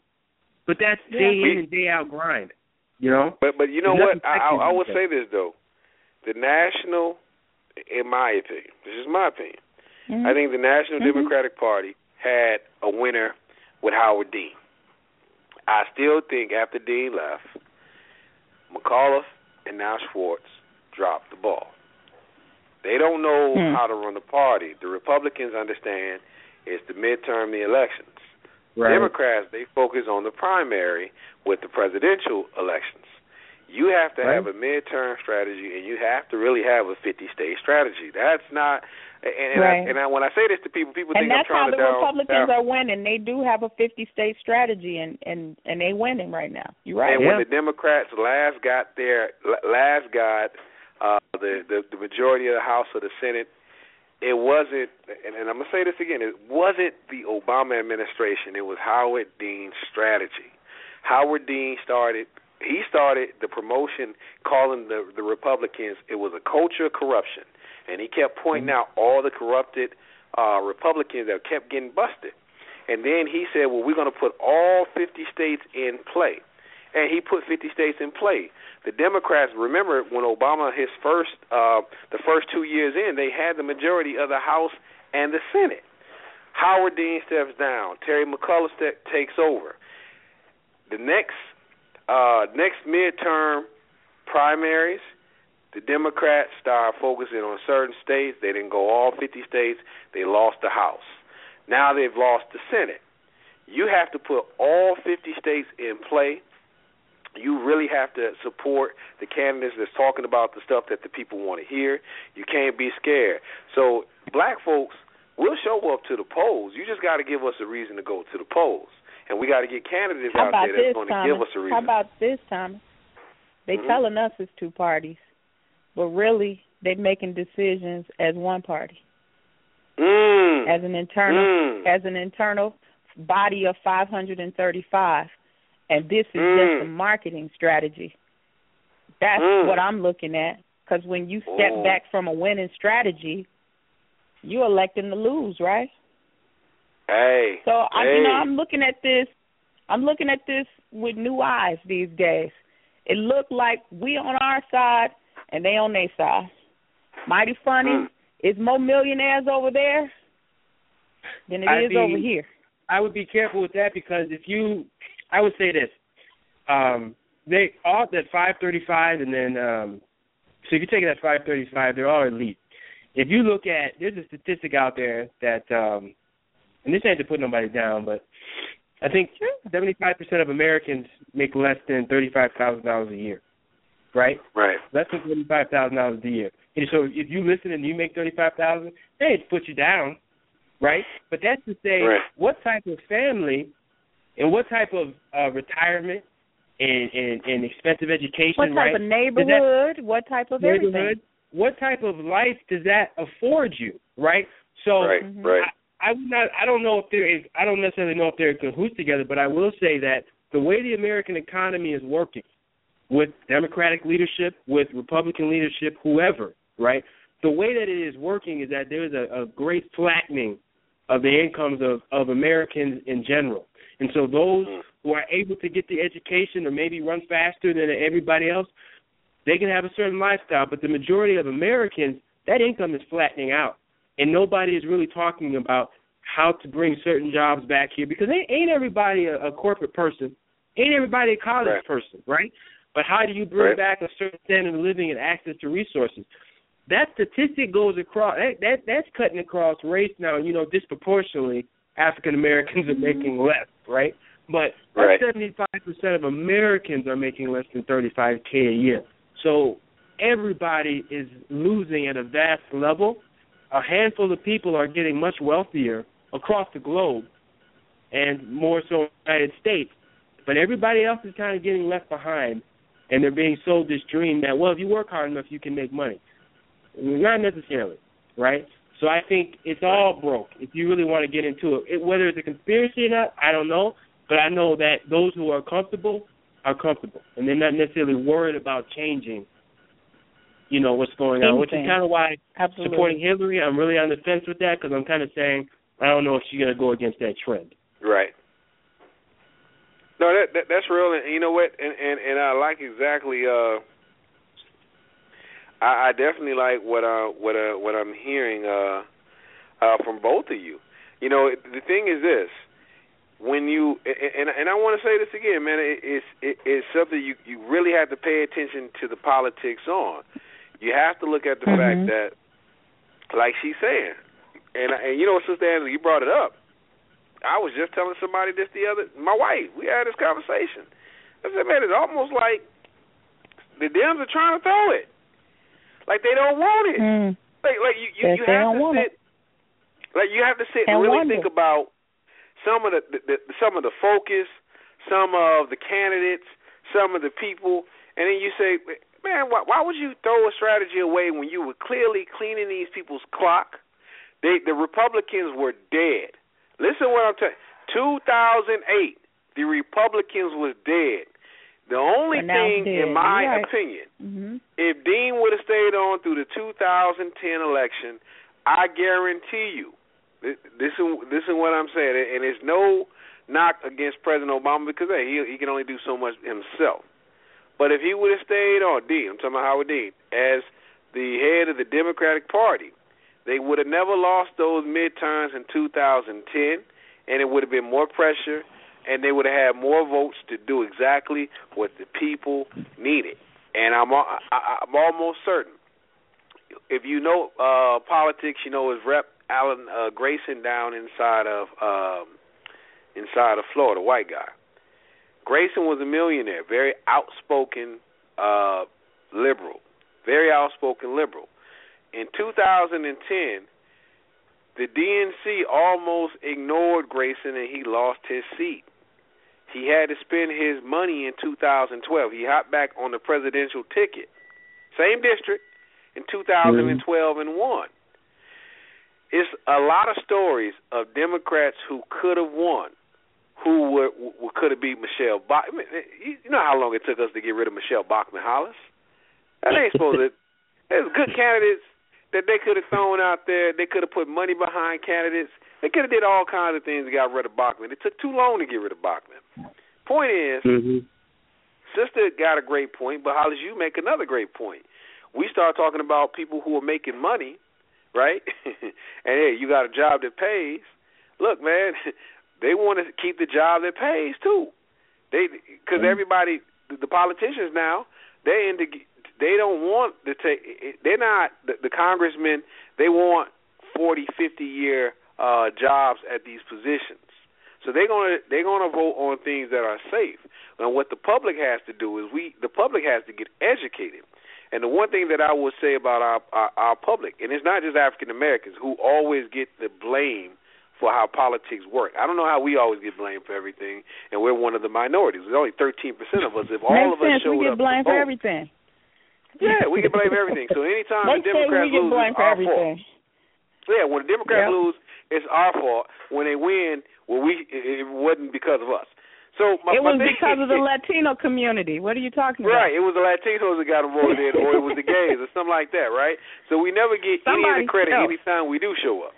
So right. One thing is, if you think about it, even during these these things, white folks ain't educated on politics either.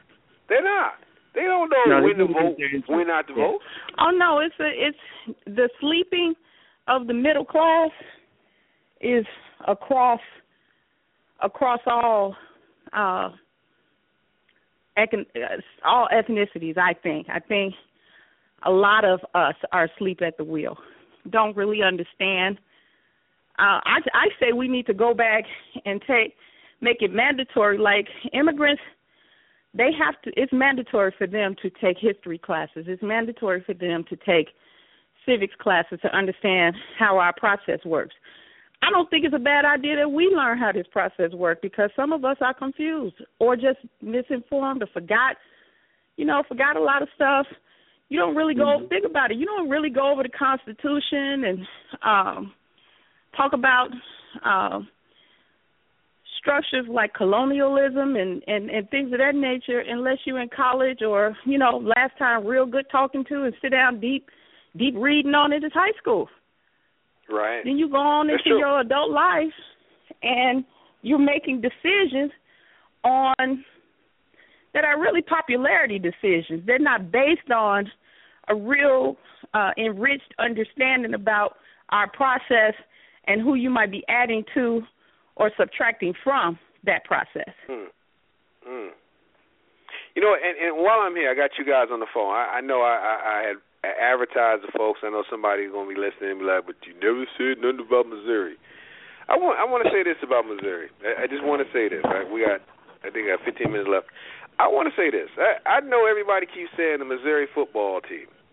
It was, let me say it again, 30 players on the football team. I know people say, why do you keep saying 30 people? Because I don't want you to think it was the entire football team. And the reason why I don't want you thinking it was the entire football team, for this reason and this reason only. Just like what we see here inside of the Twin Cities, where we have a large portion of us who are pro-protest and a lot of us who are not, like how you saw some of us arguing in front of the police at the precinct the first night the young brother was murdered with each other, calling each other poverty pimps. They had that on the football team. A large portion of the Missouri football team of African Americans did not protest.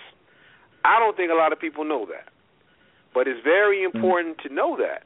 The reason why the protest was so big in the 30 players who did was because of the NCAA rule that you must have a certain amount of players dressed, and they weren't going to have those players dressed with the 30. The 30 that held out, they held out. Now, we give the whole team props. Let's not do that. Let's keep our eye on the prize, and this coach who retired, keep this in mind. In 2010, a young African-American girl who was on the swim team was raped by some of the Missouri football players. The Missouri president, who stepped down, him and a couple of other administrations forced this girl off the team. And then they forced her out of the school. She committed suicide in Boston a few years later, fighting with the trauma from the depression of the rape. The reason why you didn't know that was because the whole country was focused on Michael Sam. So I want people to understand that the Missouri Tigers football team aren't a bunch of saints. Matter of fact, I want to tell you that none of the top-tier players decided to protest. That's very important to know, because we always have these stories where we kind of lump everybody over, and say everybody did the right thing. But man, some brothers that was on that team was making a business decision for themselves. The $1 million that they were going to lose, and then they were going to lose some more money. that was going to be harder on the university. That's why the president stepped down, because it was a business decision. Brother Hollis knows it's about this. It's an economic issue. He knows absolutely. That man wasn't making anytime you messing with, so he knew. Anytime you messing with that kind of money, when that program has more money than your medical program, when the sports program has more money than your medical program, that's a journalism school. But their sports team and that licensing that comes from that, that airtime they get brings more funding from alumni, from sponsors, from all sorts of entities that we, you know, some we know about, some we'll never know about. That journalism, you know, department was interesting too, Thomas, because it used to be journalism was about, you know, truth telling. Let's discover the truth. Let's honor it. Let's investigate it. Let's put it out there. Let's be independent from it. Now it's about, you know, about the truth. I just is that like colonial? That was back. That's our That's the principle of journalism. Principles. I mean, they got the same principles. Yes, I'm speaking from a principles perspective.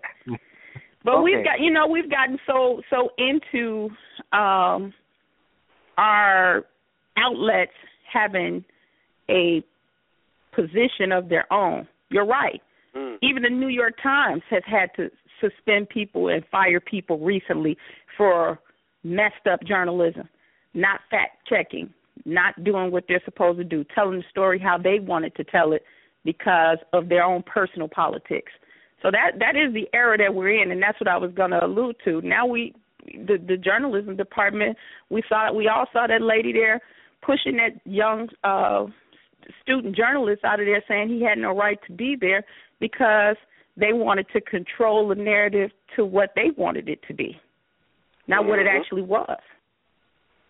Right. I mean, I agree on a certain level, but I also think, you know, in a country where it's all driven by money, even the media, right, folks are going to take a different tact. I think they're going to take whatever line is going to put the most money in their pocket in terms of the media. So Star Tribune takes kind of some issues. They may take a little bit more conservative bend on economic issues, right? And if you go to Chicago, you got the Chicago Tribune versus the Sun-Times. So I think it's a lot of driven by branding, and they're trying to hit certain demographics to make certain money. So I think while journalism does enter into the equation sometimes, I also think many times, you know, paper has to make a buck. So if they run a certain story, interest story about how, you know, some Thomas has three smart kids and they're doing this and they're doing that in school, but that don't make any money. But if they run some puff piece, right, people are going to buy into that. So I don't really expect, even from black media, you know, if you look on the internet and Facebook and you see some of the Chicago Defender, who is this esteemed black publication, right? You see some of the stories they're writing, and you're saying, does that qualify as news for somebody as esteemed as Chicago Defender? So I think people are trying to make a dime now. So you're not going to get the real story because it doesn't make dollars. It just doesn't make dollars and cents in today's age. I think in the past, maybe because the money wasn't quite as big, it was the only game in town, right? The old school media was the only game in town. Publishing has always created dynasties. There was never a lack of dollars, and there still is not a lack of dollars. There's a lot more competition today. So if you're talking about TV, they have to compete. No, it isn't. It's only six entities that run every news outlet we know. All of them, they own them. It's only six of them, the big six. You're looking at it wrong. So there may be six that own. So you're looking at news the wrong way. If Thomas puts something on Facebook, they got to compete against that, right? So they don't own Facebook, right? That's a part of it too. That's called citizen journalism because he's not a part of the big six structure. Everything from print to TV to television is owned by six companies. So that's not really relevant to the competition, right? So that's what I'm trying to tell you. People may own, there may be these six, if I hypothetically agree with your argument, right, there may be these six big names. But then if you have citizen journalism, they still got to compete against that. there's still money that's being taken out of their pocket because Thomas, somebody's tuning into Thomas now as opposed to tuning into them. So there's a whole lot more outlets out there, and they have to come with a different sensational type of journalism than maybe even in the past. In the past, there was still sensational mudslinging and all that stuff, right? But it's a lot more competitive.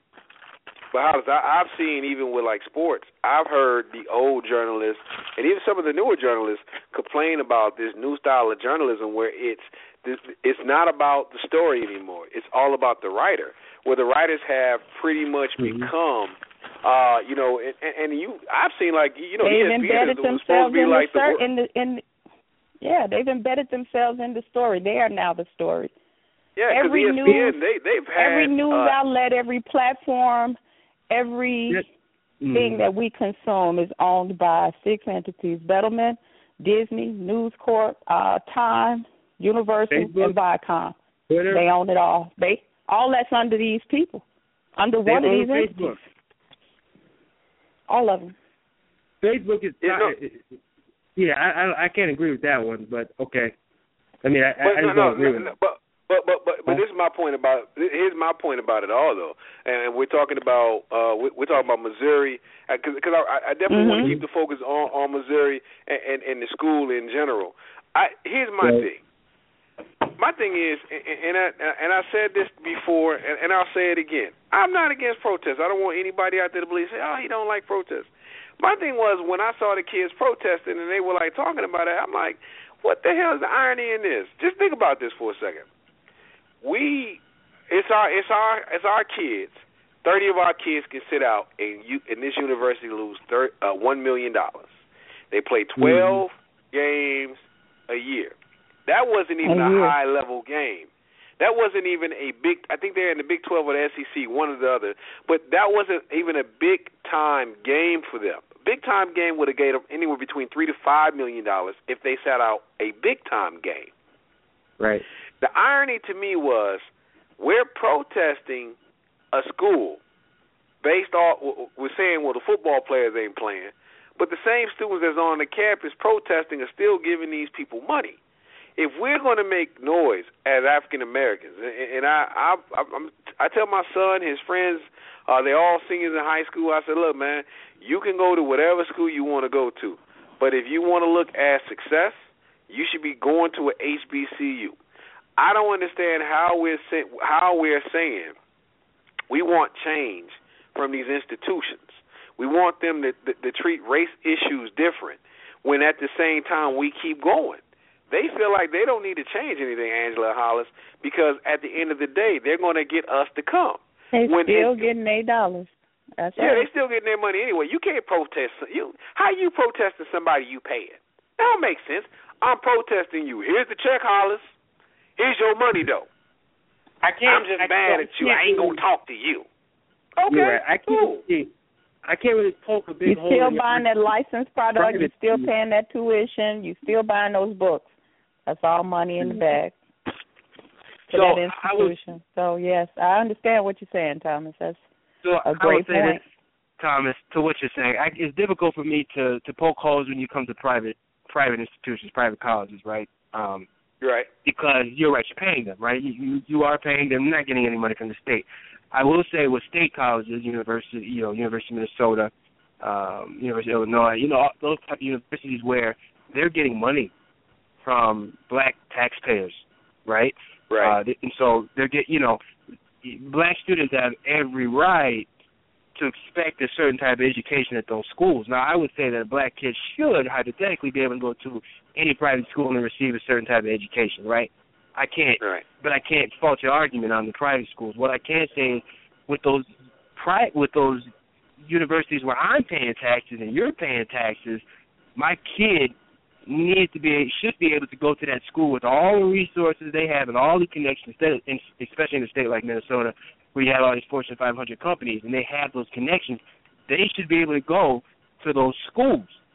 Again, that goes back to that long-term fight of African Americans. If you're paying taxes, you need to have your representatives in place who say, look, black kids are going to go to those schools.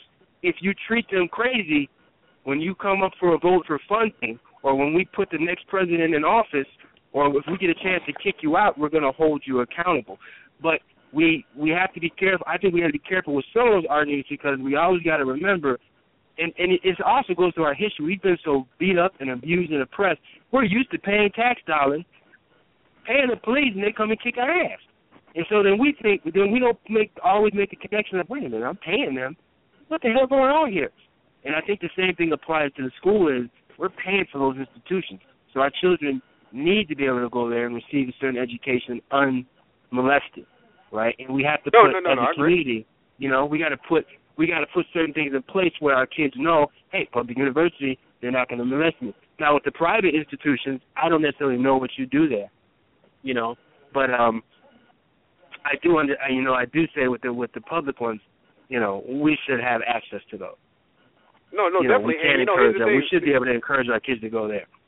You know. Hey, here's my thing. You go to school where you can get there effectively and go, right? Because you need the education for free or darn near free. Absolutely. Right.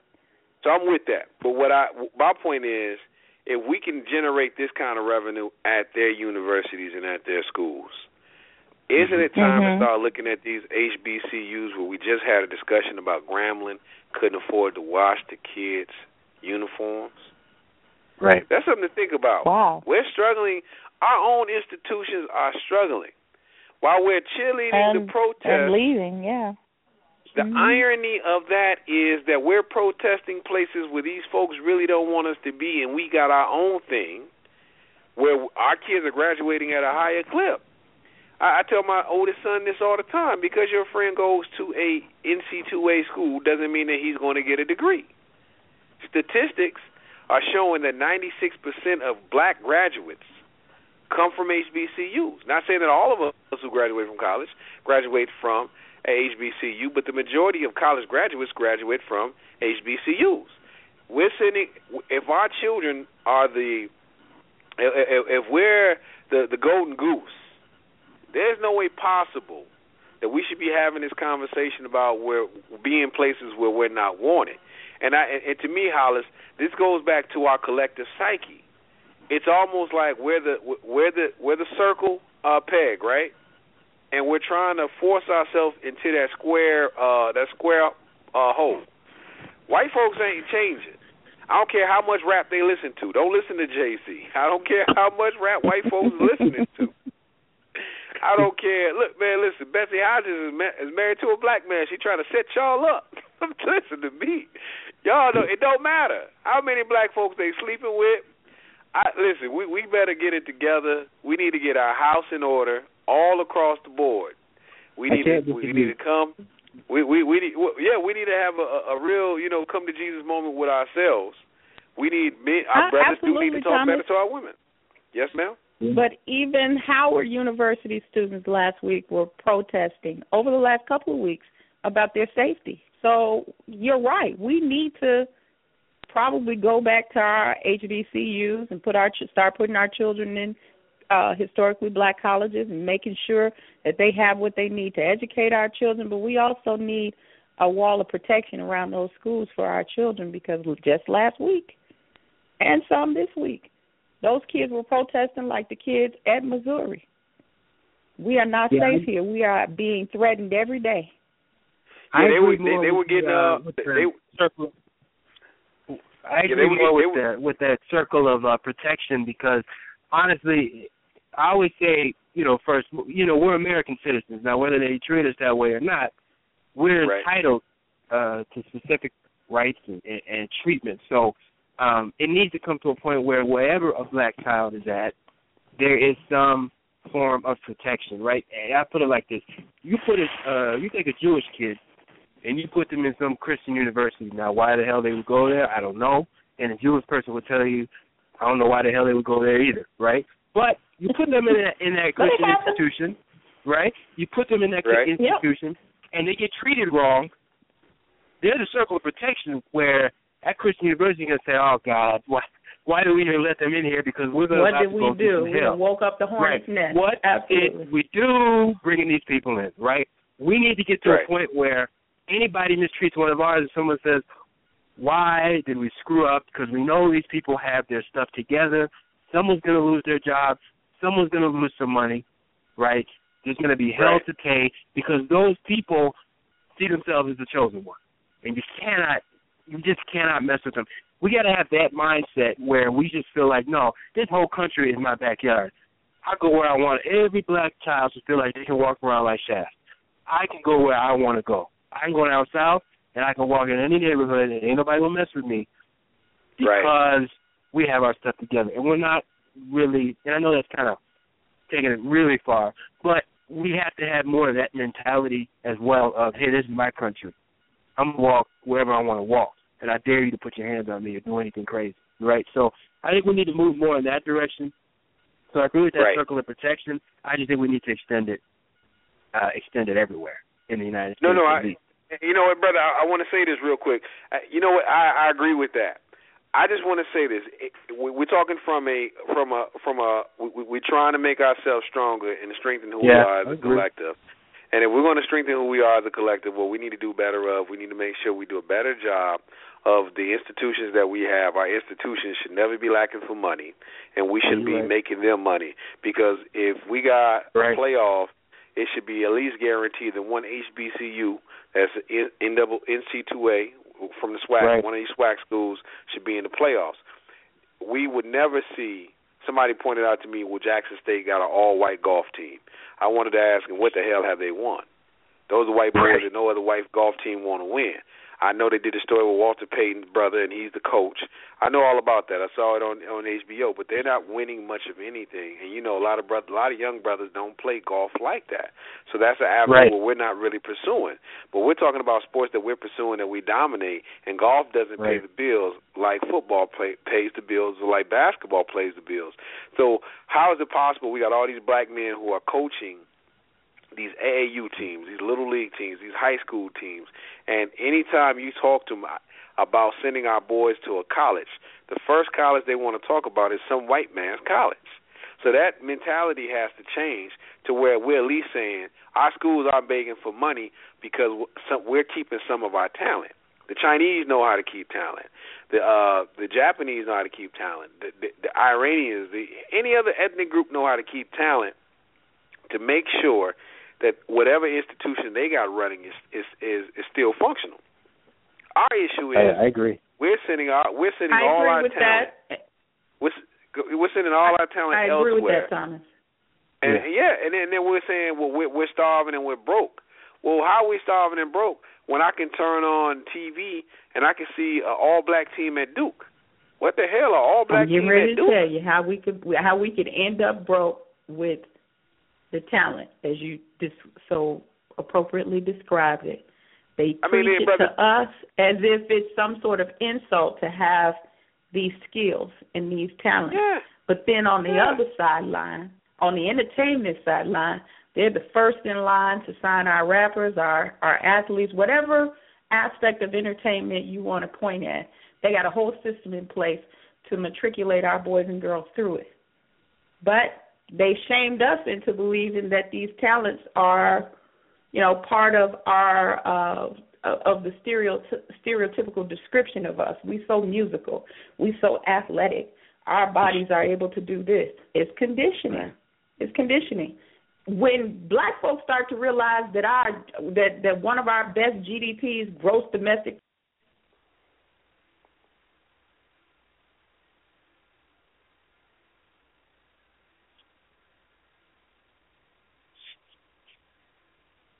I'm going to sit down.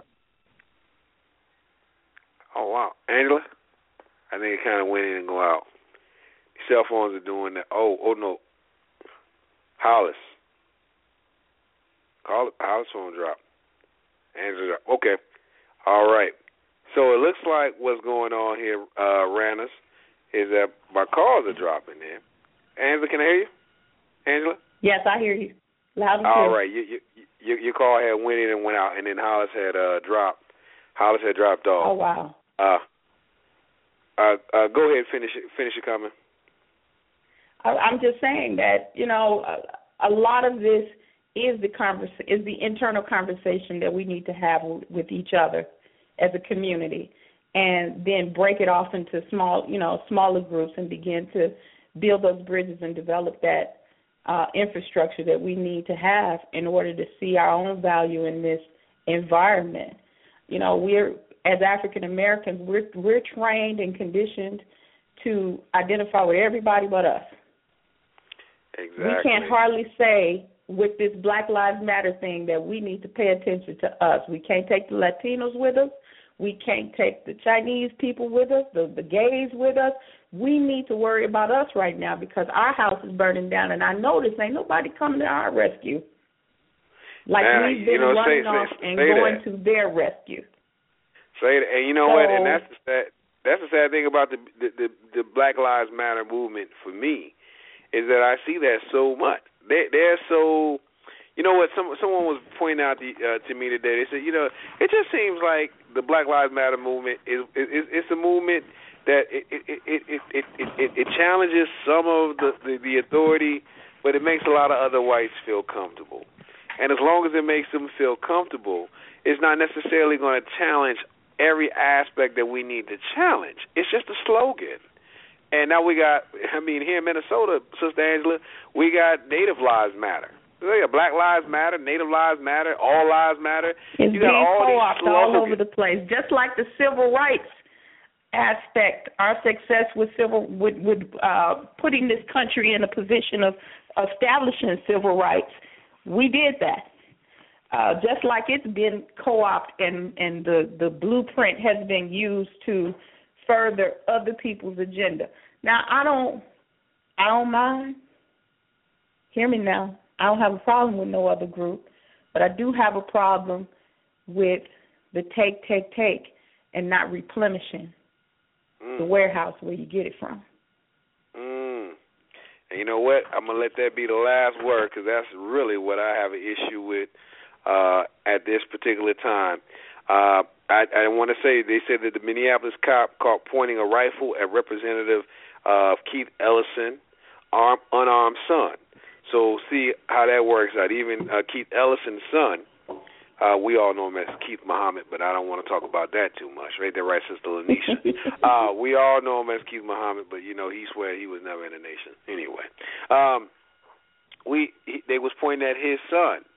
And you know, that just shows you, you know, any of us can have this stuff happen to us. So none of us is too high on the hog, Brother Keith. He's a good brother. I like Keith. I'm you know, I say what I say about the nation because I feel like Keith could be, you know, it shouldn't be a shame that the brother was in the Nation of Islam and he's running for office. Man, we got Klan members in there. And last time I checked, the Nation of Islam ain't did nothing wrong to anybody, no white organization. So white folks ain't got nothing they need to worry about, neither do Jews. So my point is that we have to really look at how people are taking our stuff, like Sister Angela said, and they're borrowing from us. And when we need stuff, nobody shows up to our rescue. And when we do, we get this superficial stuff. People want to help us out as long as we're not talking about serious change. When we start talking about serious change, people run. Absolutely. Did you hear the presidential candidates? And it, first of all, especially on the Democratic side, Black Lives Matter ever hardly gets brought up. Black people hardly ever gets brought up. And then when they do, when they have spoke to it, they said, Bush said something that I'm paraphrasing, like I'm going to, you know, empathize, but they're going to have to work for what they want. I'm not giving nothing free away. I got an issue with that. Oh, no, definitely. I'm not looking for freebies, but I am looking for a substantive statement on what you're going to do because you're president of all people, right. Not just the others or even just us. I'm simply saying Don't treat me like I'm a beggar at my own doorstep, in my own house. Right. No, you know what, Sister? I would say this. And I'm going to say it again. I'm not knocking the president. You got to always say this because President Obama's supporters, when you say anything that's critical, everybody gets swear you trying to, like, you mad at the president. No. I'm saying, like you're saying, hey, we voted too. So the fact that we voted too, the fact that we pay taxes too, the fact that we're part of the citizenry, when we say we got issues, man, this stuff where we've had for the past 5 years young to old African-American men and women gunned down, some gunned down in their houses by police raids, some being shot at Walmart. And, you know, if it very few times. If it happened in any other community, it would be some very different actionative stuff being done. It's only because it's our community that is being thought and dealt with this, I empathize. Oh, that's awful. But I ain't going to do nothing to change it, including us. And I'm using that voice on us, too. It's not just the other. That's us, too. Wow. That happened to them. I hope it don't happen to me. But like you said, this could happen to anybody. What happened to that young man in Minnesota? What happened to Tamir Rice? What happened to Sandra Bland? What happened to all these black folks we've been in an uproar about? Could happen to any of us, any day, anywhere in America. And we better get past the tragedy and get on the strategy. All right, sister. And with that, we're going to close the show out. That's Rant Radio. We'll be back next week for sure, giving you an update. We're giving you an update of what's going on with this. We also are going to we're going to get down and we're going to talk about this TWI, which is primarily white institutions versus HBCU. This week we had to skip on it. Hey, you know, we're coming back. I want to give a special shout-out to Sister Lanisha. She is battling her fibromyalgia. She's having a flare-up. Mm-hmm. She did a lot of stuff with her family today, even tuned into the show. She's always one of our top supporters. Hey, I appreciate it. Sister, I got another sister who, you know what? Karima. I almost forgot your name. I've been on Karima forever. Hey, I appreciate you tuning in to the show tonight, as well as Sister Umi out inside of St. Louis, and Brother Owen and a few other people. Brother Adrian Mack, I want to thank you for coming on. Brother Mel, Brother Hollis, and Sister Angela Thomas out inside of Las Vegas. I appreciate you for coming on. What are you guys talking about this Sunday on Our Own Voices? Actually, I haven't had my production meeting this week. I'm sure it's going to be fact-filled, fun-filled. I know we're going to talk about talk about what we talked about this evening. So, you know, you guys join us Saturday where, you know, at 12:30 on the West Coast and 3:30 out east. We always going to kick it live and real on Our Own Voices Live. So, you know, I'm glad you're back, though, Thomas. I had to call in and welcome you back. And, you know, thank you so much for bringing what's on our front page to back to the platform. You know, I'm sorry you guys are national news in this fashion, but I'm very glad we have you to bring it to the people for real and have a substantive conversation about it. So glad you're back, man. Hey, well, hey, I appreciate you and Brother Rodney, and I'll be out in Vegas soon. Hey, you enjoy the rest of your evening, and tell your husband I said what's up. I will. Take care. Bye bye. All right. Bye. And that's Rant Radio. Yo, we're back. I told you guys, you know, we were coming back. It's the return of the real. We needed to be back in the building. We were missing being on the air. A lot of stuff going on, a lot of stuff to talk about, a lot of misinformation being poured out there. And you know what? The time was now to come back. We wanted you guys with at least 7 stiff shows to make sure you get it how you live. Oh, and if you are checking out the Rant Radio Facebook page, you'll also start seeing videos from the Brother Build segments that we've been doing. That's also part of Rant Radio, where we're having brothers in the Twin Cities, my circle of brothers. We meet up. We have these discussions on cameras. Our last discussion was on mental health and depression, some very serious topics. There's going to be a lot of trauma from this murder. This brother who murdered his family is going to suffer trauma. The community, I just want you to remember, a 10-year-old boy witnessed the shooting looking out his front window. So this young man is going to have to remember seeing this brother being shot and killed. He's one of the witnesses. And this is trauma that's going to affect the entire community for a long time to come. This is trauma that probably won't be they probably won't get a lot of therapy for this, but they need therapy. So just keep that in mind. Keep your families in your prayers, and I'll rant you next week. Thank you, everybody who tuned in, even you guys who are listening on the archives. Peace.